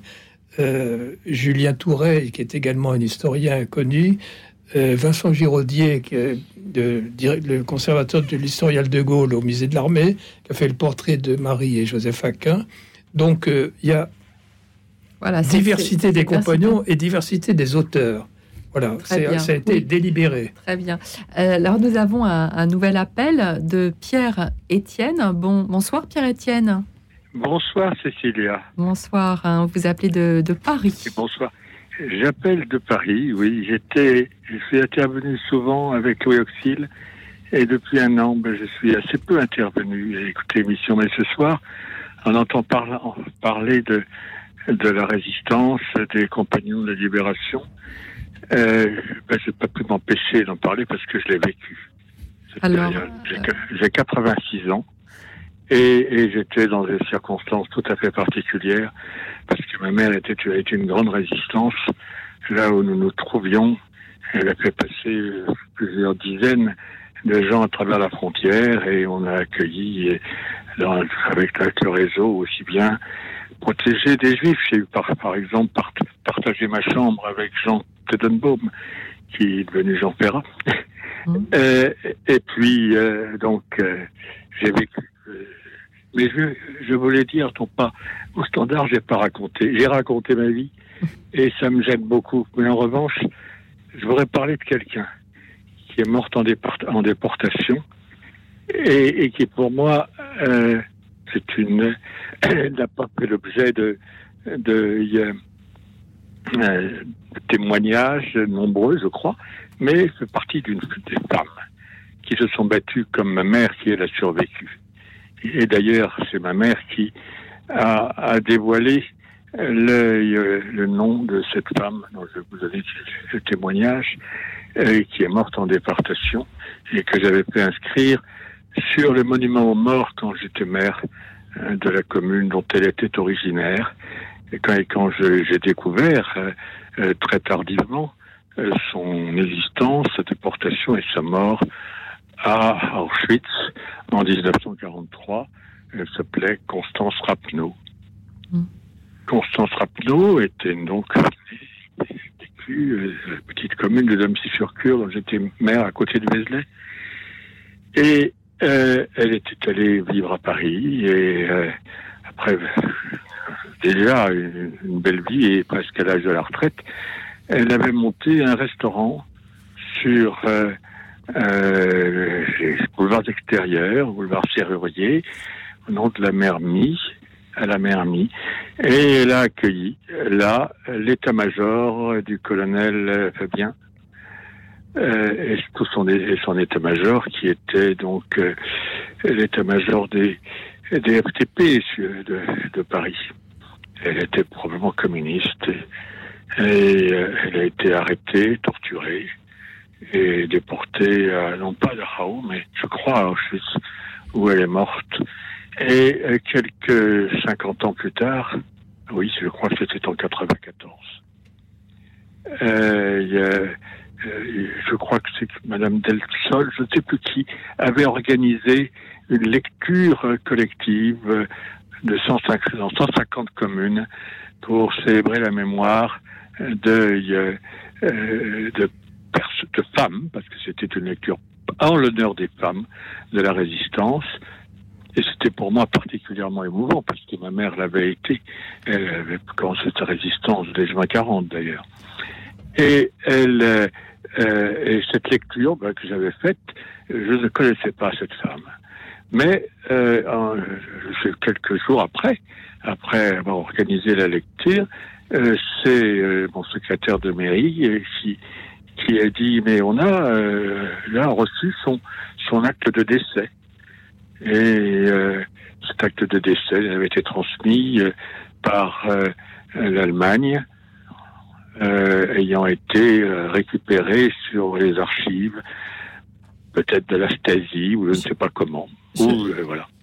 Oui. Euh, Non, mais je- on, on vous écoute, c'est intéressant parce qu'effectivement, euh, là, vous parlez vraiment de, de femmes. Alors, votre mère déjà, donc c'est c'est pas rien. Et puis, euh, et puis, Et, cette, c'est- et cette femme, oui, oui. oui, cette femme. Et donc, Et, et- et je, je- il y avait beaucoup de femmes dans la. je- je- J'interroge mes, mes, nos invités. Il y avait beaucoup de femmes dans la résistance, euh, François Proche. Euh, mais je dois dire qu'il y avait. je, dirais presque qu'il y avait plus de résistantes que de résistants. exactement. Mais malheureusement, elles se Exactement. voyaient beaucoup mais on moins. ne sait pas ça. hein. On ne sait Et pas forcément. Si, on le sait. connu. Voilà. On le sait depuis très peu. mal connu. On le sait depuis peu grâce aux travaux de d'historiennes, précisément. Euh, je voudrais citer Claire Andrieux, Dominique Missica, Dominique Veillon, qui ont publié des ouvrages de référence sur le rôle des femmes dans la résistance. Euh, mais on, on ignore ce, on ignorait ce, ce rôle jusqu'à présent Voilà. parce qu'elles avaient des, des- des fonctions subalternes. Elles étaient euh, euh, agents de liaison, elles s'occupaient de la de l'intendance, des repas des résistants. Elles- très peu avaient des responsabilités à la tête des réseaux, du, comme Marie-Madeleine Fourcade, par exemple, à la tête du réseau Alliance. Donc, il, est- il était vraiment important de rendre justice aux résistantes. Sans les résistantes, la résistance, l'histoire de la résistance se serait écrite différemment. Merci. Et alors, Merci, oui, je vais Pierre. rajouter, Euh, si je peux rapide- rajouter quelque que- chose. Euh, très Parce que rapidement, parce qu'on arrive à la pause. C'est-à-dire un hommage, un hommage que, euh, qui n'est pas, qui n'a- que je voudrais faire, parce que c'est ce couple de femmes qui dirigeait l'école où j'ai été euh, et où, euh, dont la directrice, je suis allé le jour où j'ai été interrogé par le Gestapo avec mon frère, euh, me réfugier dans son giron. Eh bien, elle et sa sœur, qui dirigeaient cette école, dans cette petite école euh, dans les, dans les Pyrénées, ont été déclarées juste parmi les nations, Ah, pas au mémorial. Donc, c'est dire que voilà, nous vivions, nous vivions la entouré, entouré de femmes euh, résistantes. Entouré de femmes résistantes. Merci beaucoup Pierre-Étienne Voilà. de ce témoignage euh, multiple en fait. Vous avez été vraiment euh, voilà euh, euh, immergé dans un environnement féminin et, et de résistance. Et c'est vrai qu'on ne le sait pas suffisamment en fait que les femmes ont joué un rôle important. Merci beaucoup de votre appel ce soir Pierre-Étienne et merci à nos auditeurs de continuer à nous appeler au 01 56 56 44 00 pour échanger autour de, ces grandes figures héroïques de la France libre de la résistance euh, et nous dire combien il vous semble essentiel d'honorer leur mémoire. 01 56 56 44 00. Le standard attend vos appels pour venir euh, témoigner à l'antenne. Et tout de suite, euh, je vous propose d'écouter Gilbert Maurine, Ceux du maquis, avec les chœurs et l'orchestre dirigé par Pierre Chagnon. Écoute dans la nuit, une émission de Radio Notre-Dame en co-diffusion avec RCF.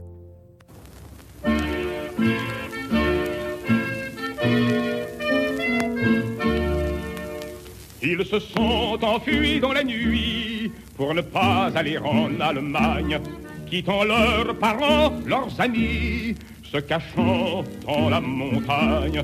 Et pour mieux servir le pays, ils ont pris le maquis. Ce sont ceux du maquis, ceux de la résistance.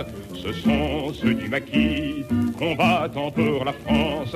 Bravant le froid, bravant la faim, défiant l'horrible esclavage. Bravant la balle, bravant ces chiens, sans jamais perdre courage.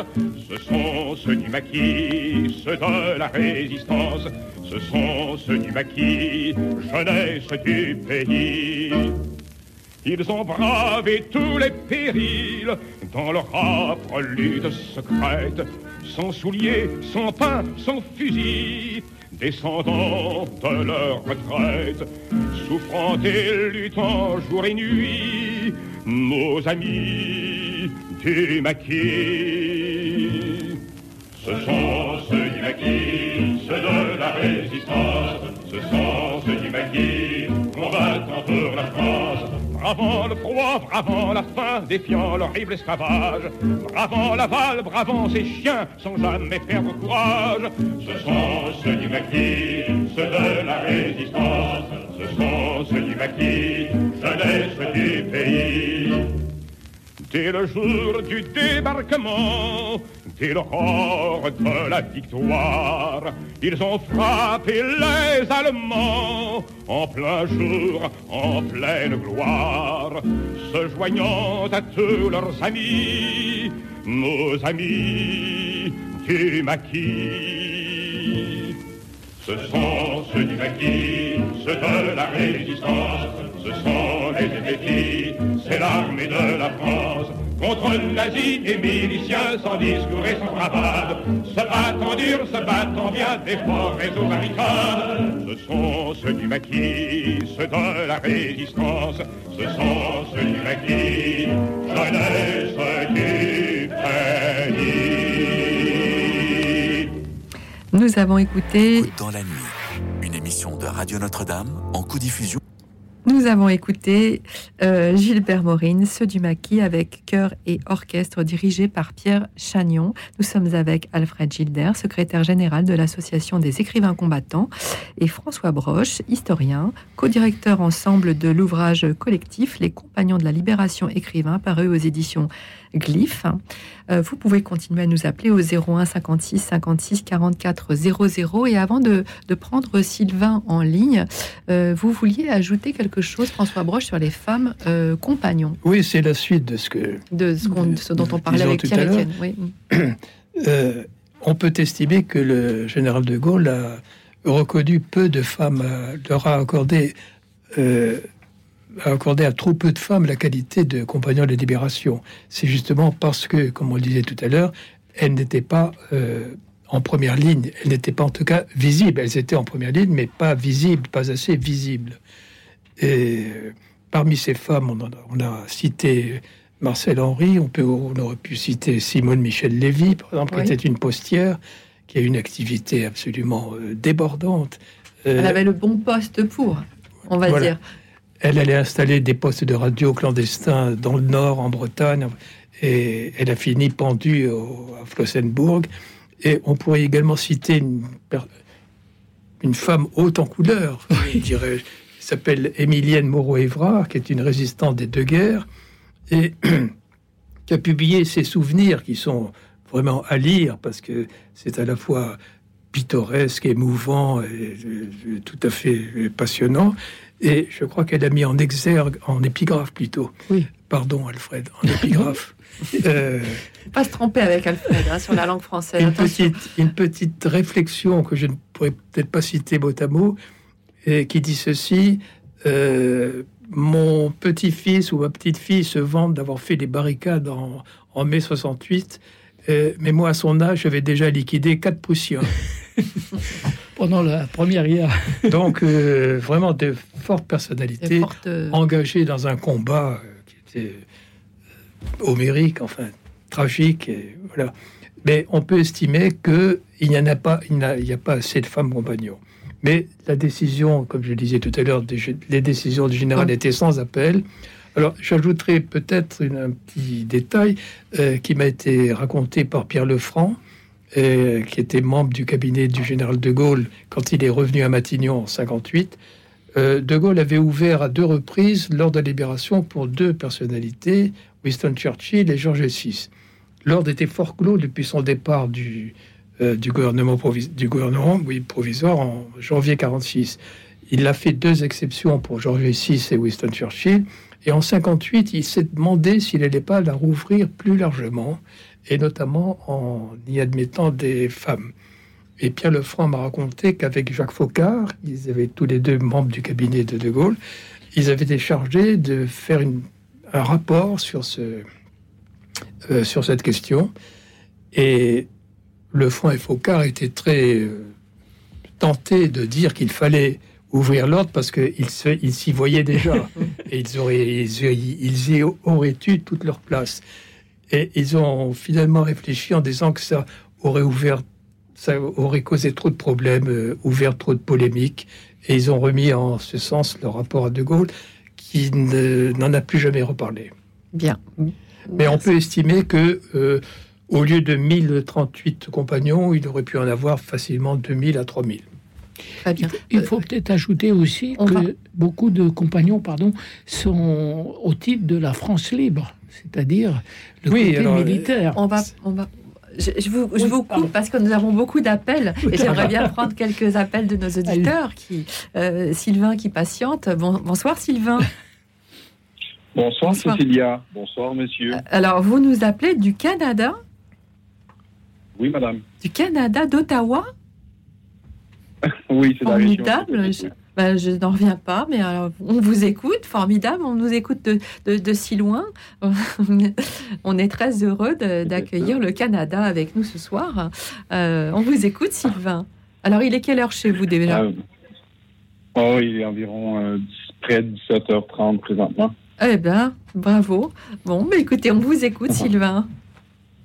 Ah bien, merci beaucoup de me recevoir et bonsoir à tous les auditeurs. Et puis, je vous écoutais justement sur Internet et vu que le sujet est tellement passionnant que je me suis permis de vous contacter. Mais et, joie. j'aimerais partager, j'aimerais partager avec vous euh, l'histoire d'un, d'un Québécois, d'un Canadien français du nom de Léo Major, euh, qui vient d'une, qui est né aux États-Unis, mais qui vient euh, d'une- parce qu'il y a plusieurs Canadiens français qui, à l'époque, euh, dans les années, début des années 1900, qui ont immigré aux États-Unis pour le travail et, bref, qui sont revenus.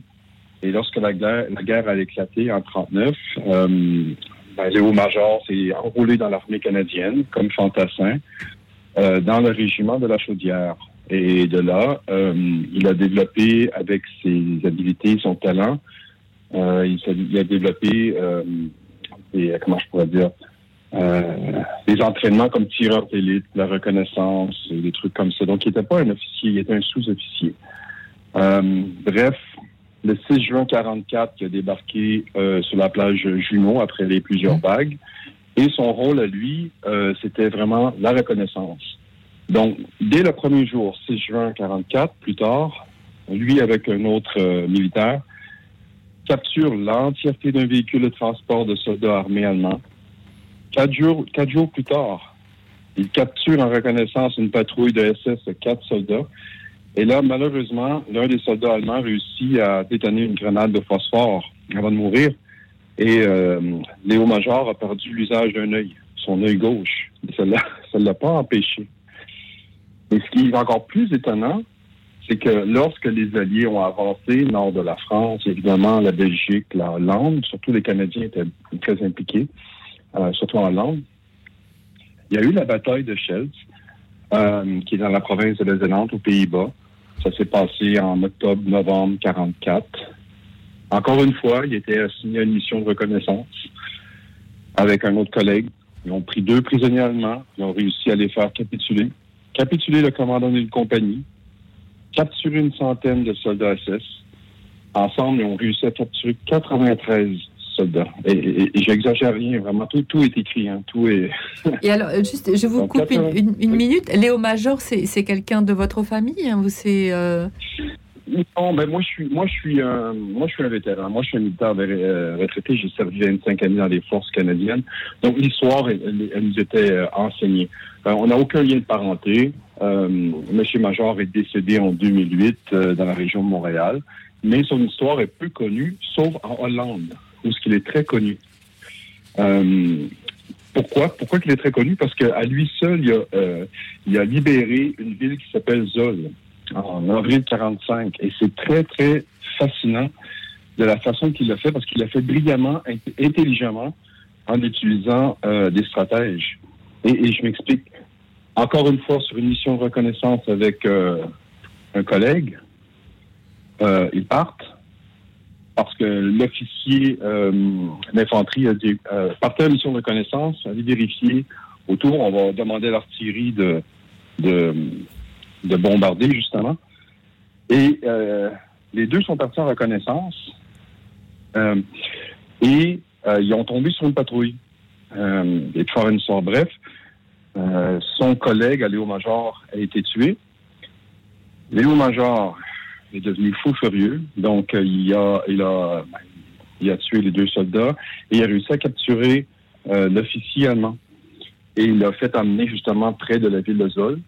Et euh, de là, il a demandé à rencontrer le commandant SS qui était dans la ville avec la Gestapo et il a fait à croire que la ville allait être bombardée, qui était encerclée. Et par après, il a, il a et avec lui, il y avait plusieurs munitions, des grenades. Et juste à lui, euh, il a réussi à faire à croire que la ville était assiégée, qu'elle était attaquée. Donc, il lançait des grenades partout, partout, partout. Et les Allemands ont quitté. Donc, c'est pour ça qu'il est reconnu. Il est, il est reconnu pour avoir libéré la ville de Zoll. Je, je- je suis obligée de vous arrêter un petit peu parce que bah, on a beaucoup beaucoup d'appels. Donc, mais alors vraiment, euh, vous nous faites découvrir une figure euh, passionnante. Léo Major dit le Rambo canadien combattant exceptionnel. Donc, euh, on, entend dans votre voix toute la, la euh, comment dirais-je, l'admiration euh, et aussi certainement les, enseignements d'un point de vue militaire que que vous, avez appris en fait à sa à, à voilà à l'énonciation de tous ces de ces de tous ces faits d'armes. Merci beaucoup de nous avoir appelé du, Canada. On est très heureux de savoir qu'on est écoute d'aussi loin. D'ailleurs, on salue tous les Canadiens et la ville d'Ottawa euh, par votre intermédiaire. On vous remercie beaucoup d'avoir euh, d'avoir appelé ce soir. Je vais faire euh, réagir euh, euh, nos invités sur vous, vous. vous connaissez cette histoire? Est-ce que Léo Major, ça vous dit quelque chose? Non, ça nous dit rien, nous Français.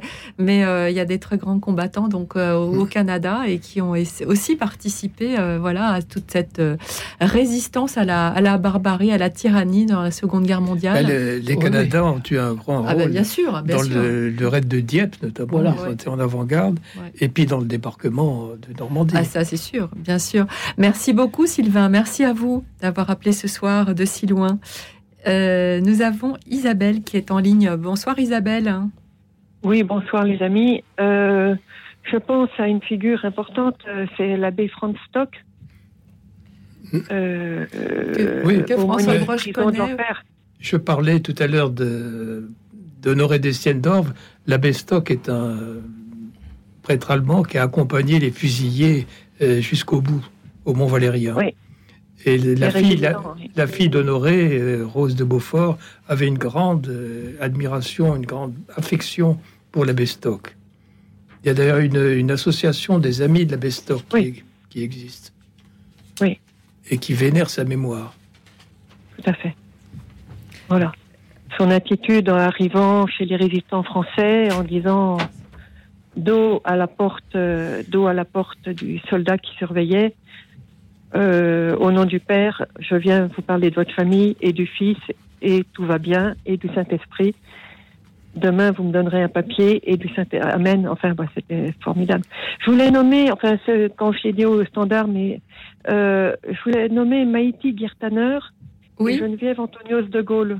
J'ai pris l'émission en route, donc peut-être Oui, que oui, ils ont oui. été nommés, mais euh, ces deux grandes femmes aussi euh, différentes, mais qui ont été honorées et qui ont fait. Alors Geneviève Antonius de Gaulle, euh, là sur ce, dans ce studio, bien sûr qu'on la connaît. Euh, mais vous, Ouais. euh, redites-nous le nom. Maïti, Girtaner, c'est cette femme qui était virtuose piano et qui jouait au Lutetia pour la Gestapo et elle arrachait euh, des noms du- des chefs de la Gestapo et elle avait des listes de résistants qui étaient condamnés ou emprisonnés et elle arrivait à avoir leur libération euh, tout en échangeant avec la Gestapo, euh, tout en jouant au piano. Et elle était aussi dans le Cher, euh, près, de, près de la rivière. Elle faisait passer de sa propriété des gens en zone libre. Et quand les, la Gestapo, bon, à Paris, euh, a réalisé qu'elle avait euh, fait libérer des, résistants, eh bien, euh, il y a un médecin qui l'a torturée tellement qu'elle a plus pu poser ses mains sur un piano parce qu'il a touché les cellules nerveuses. Et euh, 40 ans après, je sais pas quand, quelqu'un vient frapper à sa porte. C'est une dame qui était obligée d'être couchée euh, euh, 12 heures sur 15 euh, sur son lit. Et 15 ans après, un jour, il y a quelqu'un qui vient frapper à sa porte ou lui téléphoner en disant j'ai besoin de vous voir. Et elle a reconnu la voix de son tortionnaire. C'est un homme allemand qui avait refait sa vie publique euh, en Allemagne. Et euh, il sentait sa mort arriver, il était gravement malade. Il est venu demander le pardon. Il est venu en France, à Paris, je crois, euh, demander le pardon à Maïti Gertaner, qu'il a pris dans ses bras. Quelle histoire, c'est incroyable. Quelle, euh, quelle, euh, c'est admirable de la part des, je dirais, des deux. Mais particulièrement évidemment de la victime. Euh, Et surtout, euh, surtout, elle lui a dit, bah, soyez en vérité. Et il paraît qu'il a réuni toute sa famille et il a dit qui il avait été. Sa famille, et c'était un homme ou le maire du- de la ville ou je ne sais quoi. Et euh, il a dit publiquement qui il avait été avant sa vie publique euh, après la guerre. un des rares, euh, sans doute, nazis qui est reconnu euh, ses fautes. hein, C'est c'est- tellement rare que voilà. Mais en tout cas, c'est une histoire euh, bah, que vous ne connaissez pas. Je, je m'adresse à Non, vous. mais il y a effectivement des exemples. Je pense à cette résistante qui s'appelle, je crois, qui s'appelait Noël Le Rouget, euh, qui avait demandé au général de Gaulle, président de la République, la grâce d'un ancien collaborateur qui avait été condamné à mort. Il y a- il y avait eu des échanges entre cette euh, dame et euh, elle avait obtenu cette grâce. Et cette, cette dame et cet ancien tortionnaire au service de la Gestapo. Eh bien, vraiment, merci beaucoup, Isabelle, de nous avoir euh, partagé ce- cette histoire euh, qui est euh, édifiante hein, et, et belle. hein. Peut-être que, peut-être même que cet homme et cette femme avaient la foi, parce que ça, ça ressemble quand même à, à quelque chose comme une démarche Je de. sais pas, non, lui n'avait pas la foi, mais il avait senti chez Maïti, chez cette femme, c'était dans les prisons du sud de la France, je crois, je sais pas très bien où elle avait été emmenée, mais il torturait les gens, enfin, vraiment c'était un médecin qui torturait, qui connaissait les cellules nerveuses et tout. Mais la preuve, c'est Lui qu'elle n'avait pas la foi. pouvait plus faire le piano Oui, ensuite. oui, oui. Et lui n'avait pas la foi, mais il avait senti chez cette femme cette force. Elle, elle avait la foi. Et il avait senti cette force de cette femme qui résistait au-delà de tout ce qu'il pouvait lui faire.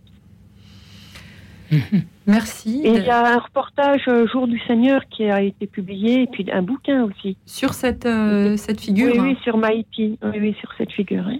Bon, bah, très- merci de nous l'avoir fait découvrir à l'antenne ce soir. En tout bah, cas, tant mieux. euh, merci beaucoup de, de cette histoire qui est, qui est à la fois terrible et à la fois belle hein, sur, cette, euh, sur cette fin, en tout cas, voilà, et, qui nous donne une lumière d'espérance, justement, dont on parlait tout à l'heure. Merci beaucoup, Isabelle. Euh, qu'est-ce que, quels enseignements, si on doit les euh, lister, si j'ose dire, de ces grandes figures héroïques à notre époque, à notre jeunesse, hein, Alfred hein, Gilder. Oui, ça, leur donne des, modèles d'hommes extraordinaires. Parce que d'abord, euh, ces compagnons dont on parle, euh, ça ne court pas les rues. Ça, n'exclut pas tous les actes de résistance que les auditeurs euh, rappellent. Mais là, c'est des, personnages tout à fait exceptionnels, des hommes ou des femmes qui ont mis en jeu leur vie. Certains sont morts au combat ou torturés par les Allemands. Je trouve que pour les jeunes qui... Il y a les enfants qui regardent des mangas euh, japonais, c'est très bien. Je n'ai rien contre, mais ça serait bien aussi. euh, nous, quand on était enfants, on lisait des livres où on apprenait qui était Jeanne d'Arc, euh, qui était le chevalier Bayard, etc. Donc, je, me répète par rapport à tout à l'heure, mais dans une période où, où on n'a plus de, de grandes euh, valeurs à défendre. euh, Et pourtant, ça- si, pourtant, si, ces valeurs, elles sont toujours à Oui, défendre. On, oui. on voit bien à quel point, au je contraire, veux dire, les- ce monde-là. Absolument. C'est- l'occasion de montrer à travers des exemples pareils euh, des attitudes nobles, courageuses, euh, allant jusqu'au sacrifice. Donc ce livre est fait pour ça, pour que les jeunes euh, connaissent des gens qui, je me répète, avaient leur âge pour beaucoup. hein. Certains étaient très très jeunes. Le, on rejoint la résistance à l'âge de 16 ans, 17 ans. Donc, euh, Même- c'est ça. même plus tôt. Même plus tôt. Euh, Oui. Euh, Josette, euh, Josette Torrent, qui doit avoir pas loin de 100 ans, qui vit toujours, et a été employée euh, par son père, qui était résistant, à partir de 12 ans. Elle était agent de liaison. Je dois dire qu'il y a, de la part du père, une certaine euh, inconscience à utiliser les, euh, sa fille pour une mission aussi dangereuse, parce qu'elle aurait pu effectivement être prise, elle n'a pas été prise. Mais elle se rendait compte de ce qu'elle faisait? Oui, enfin, d'après ce qu'elle disait, oui, elle, Se, elle se rendit compte et ça l'a stimulée. Mais tous ces jeunes résistants, j'ai écrit euh, il y a quelques mois, j'ai publié un livre qui s'appelle Il n'avait pas 20 ans. Euh, tous ces jeunes résistants entrés en résistance avant 20 ans, notamment les femmes, je dois dire. Les jeunes femmes euh, ne se rendaient absolument pas compte du risque qu'elles couraient. Et lorsqu'on leur lorsqu'on évoquait devant elles ce risque, il y avait chez elles une inconscience totale. Madeleine Riffaut, qui va avoir 100 ans, je crois, euh, à la fin cette année, euh, s'est engagée dans l'action euh, sans du tout imaginer ce qui pouvait lui arriver. Et c'est le cas de plusieurs autres résistantes. Nous continuons à échanger ensemble ce soir autour des héros de la Seconde Guerre mondiale. Et tout de suite, nous écoutons Camille Robert, La marche des FFI 1944, sur des paroles de Valentin Tarot.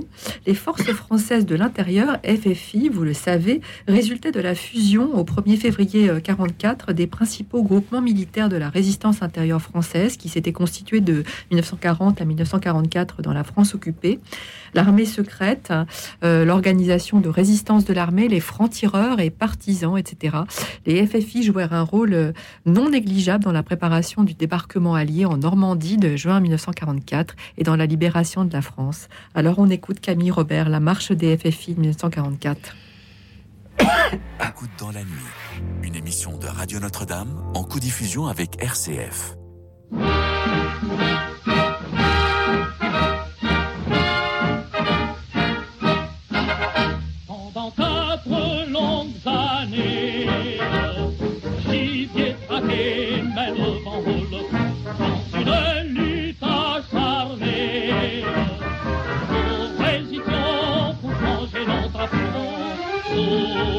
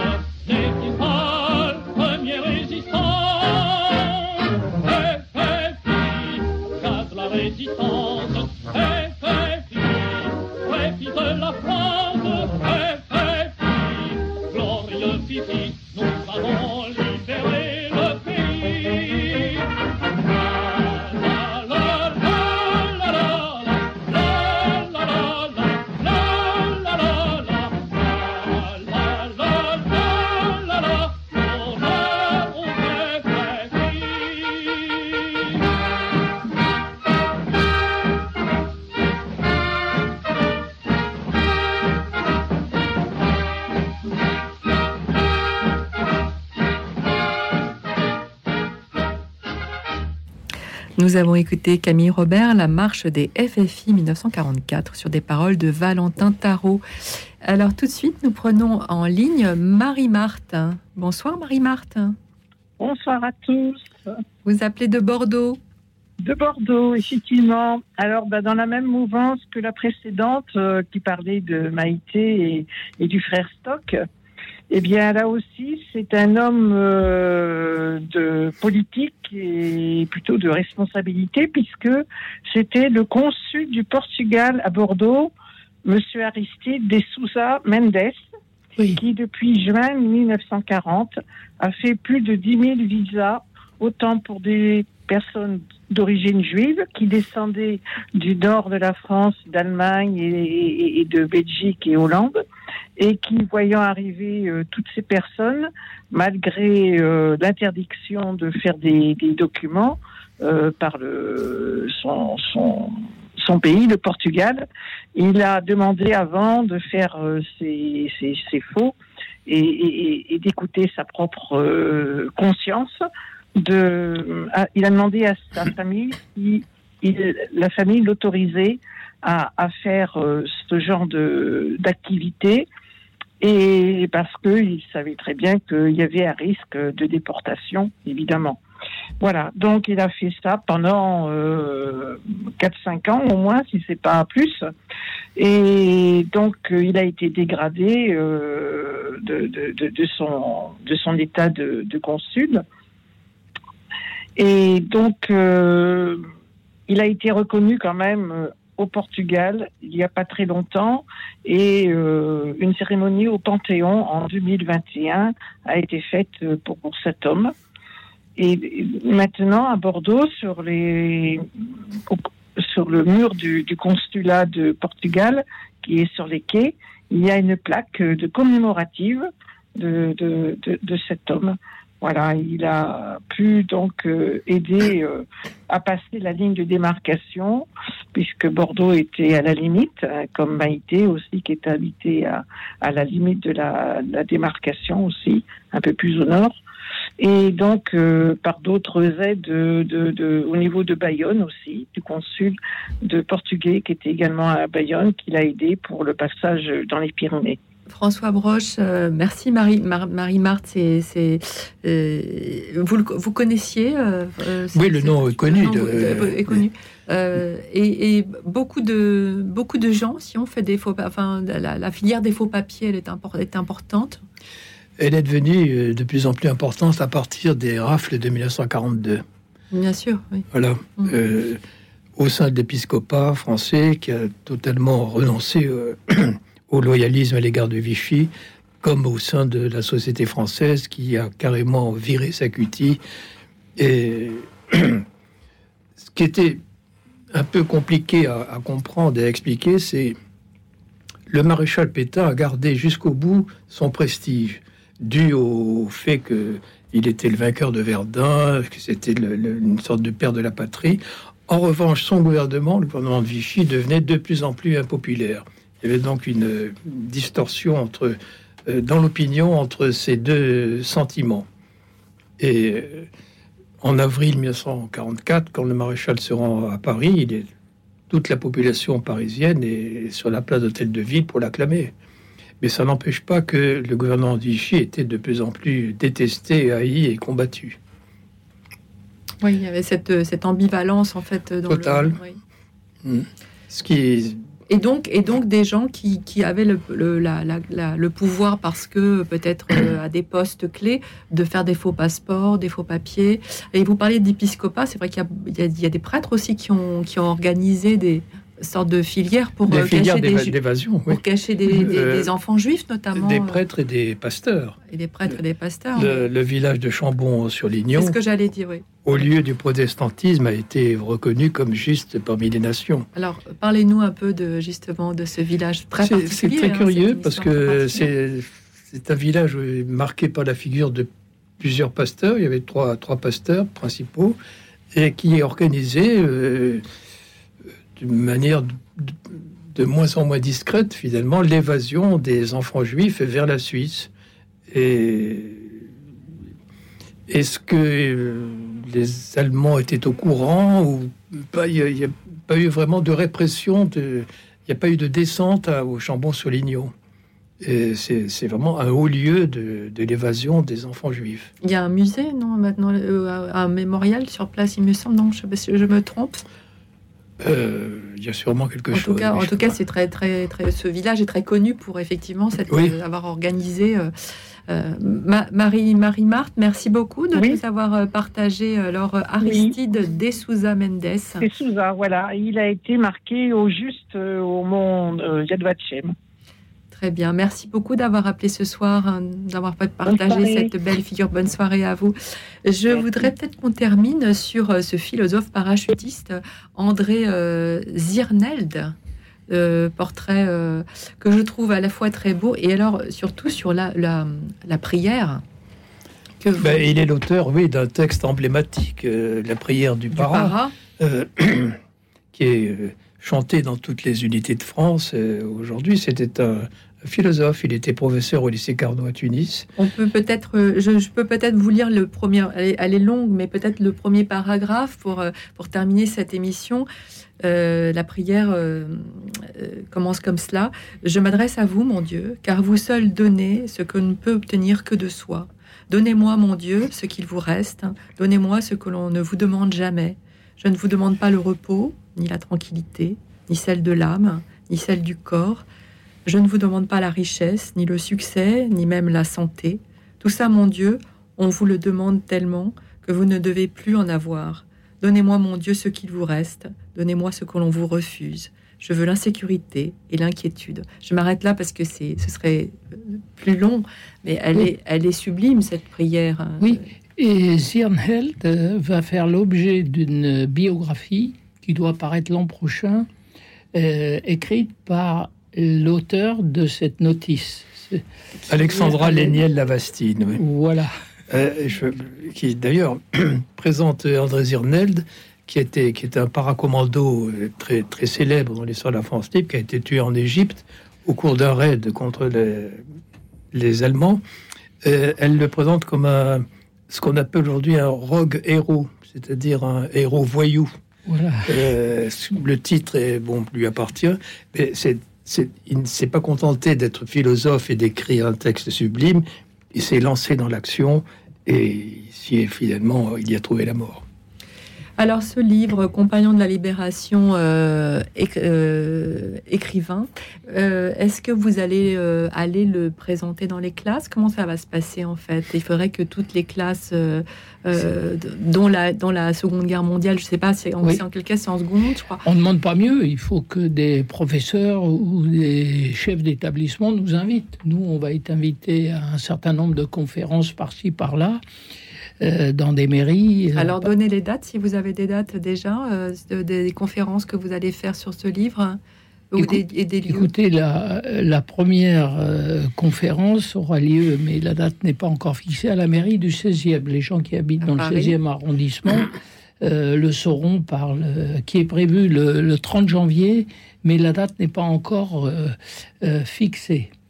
Il y aura d'autres, là, je n'ai pas, le, j'ai j'ai pas la, la liste euh, par devers moi, mais on est en train de préparer pas mal. euh, C'est c'est l'intérêt de ce livre, c'est de le d'abord de le faire connaître. Vous l'avez euh, présenté là récemment lors d'une cérémonie. euh, Oui, on l'a présenté aux Invalides à l'ordre de la Libération, qui se trouve euh, dans une aile du, des- de, de l'hôtel des Invalides, où, on a réuni les, les auteurs de ce livre. Oui, je tiens à, à- à préciser pour les lecteurs que tous ceux qui ont écrit une notice, notice un, l'ont fait à titre euh, bénévole, donc ils ne sont pas rémunérés, ils n'ont pas touché une pige, et deux, ils l'ont tous fait avec un grand enthousiasme. Très bien. Eh bien, écoutez, c'est la fin de cette émission. Euh, je remercie les auditeurs qui ont appelé très nombreux ce soir euh, pour nous, parler de ces très belles figures, hein, nous faire connaître aussi certaines figures nous ne connaissions pas, héroïques. Pardon à Lucienne, Constant, Catherine et une autre Catherine, ou la même, qui, non la même, qui a appelé deux fois de Toulouse, que je n'ai pas pu prendre à l'antenne, j'en suis désolée, mais il y avait beaucoup d'appels. Euh, L'émission donc euh, se termine. Merci à vous, Alfred Gilder, secrétaire général de l'Association des écrivains combattants, et à vous, François Broche, historien, co-directeur euh, tous deux de l'ouvrage collectif Les Compagnons de la Libération écrivains, paru aux éditions Glyph, d'avoir été avec nous ce soir, d'avoir conversé, échangé avec nos auditeurs. Merci à toute l'équipe, Alexis Duménil, le réalisateur. Merci à Cathy et Christian, nos deux bénévoles qui ont pris vos appels au standard. Il me reste à vous souhaiter une nuit douce et reposante, car demain, soyez-en sûrs, nous accueillerons la lumière étincelante du jour nouveau.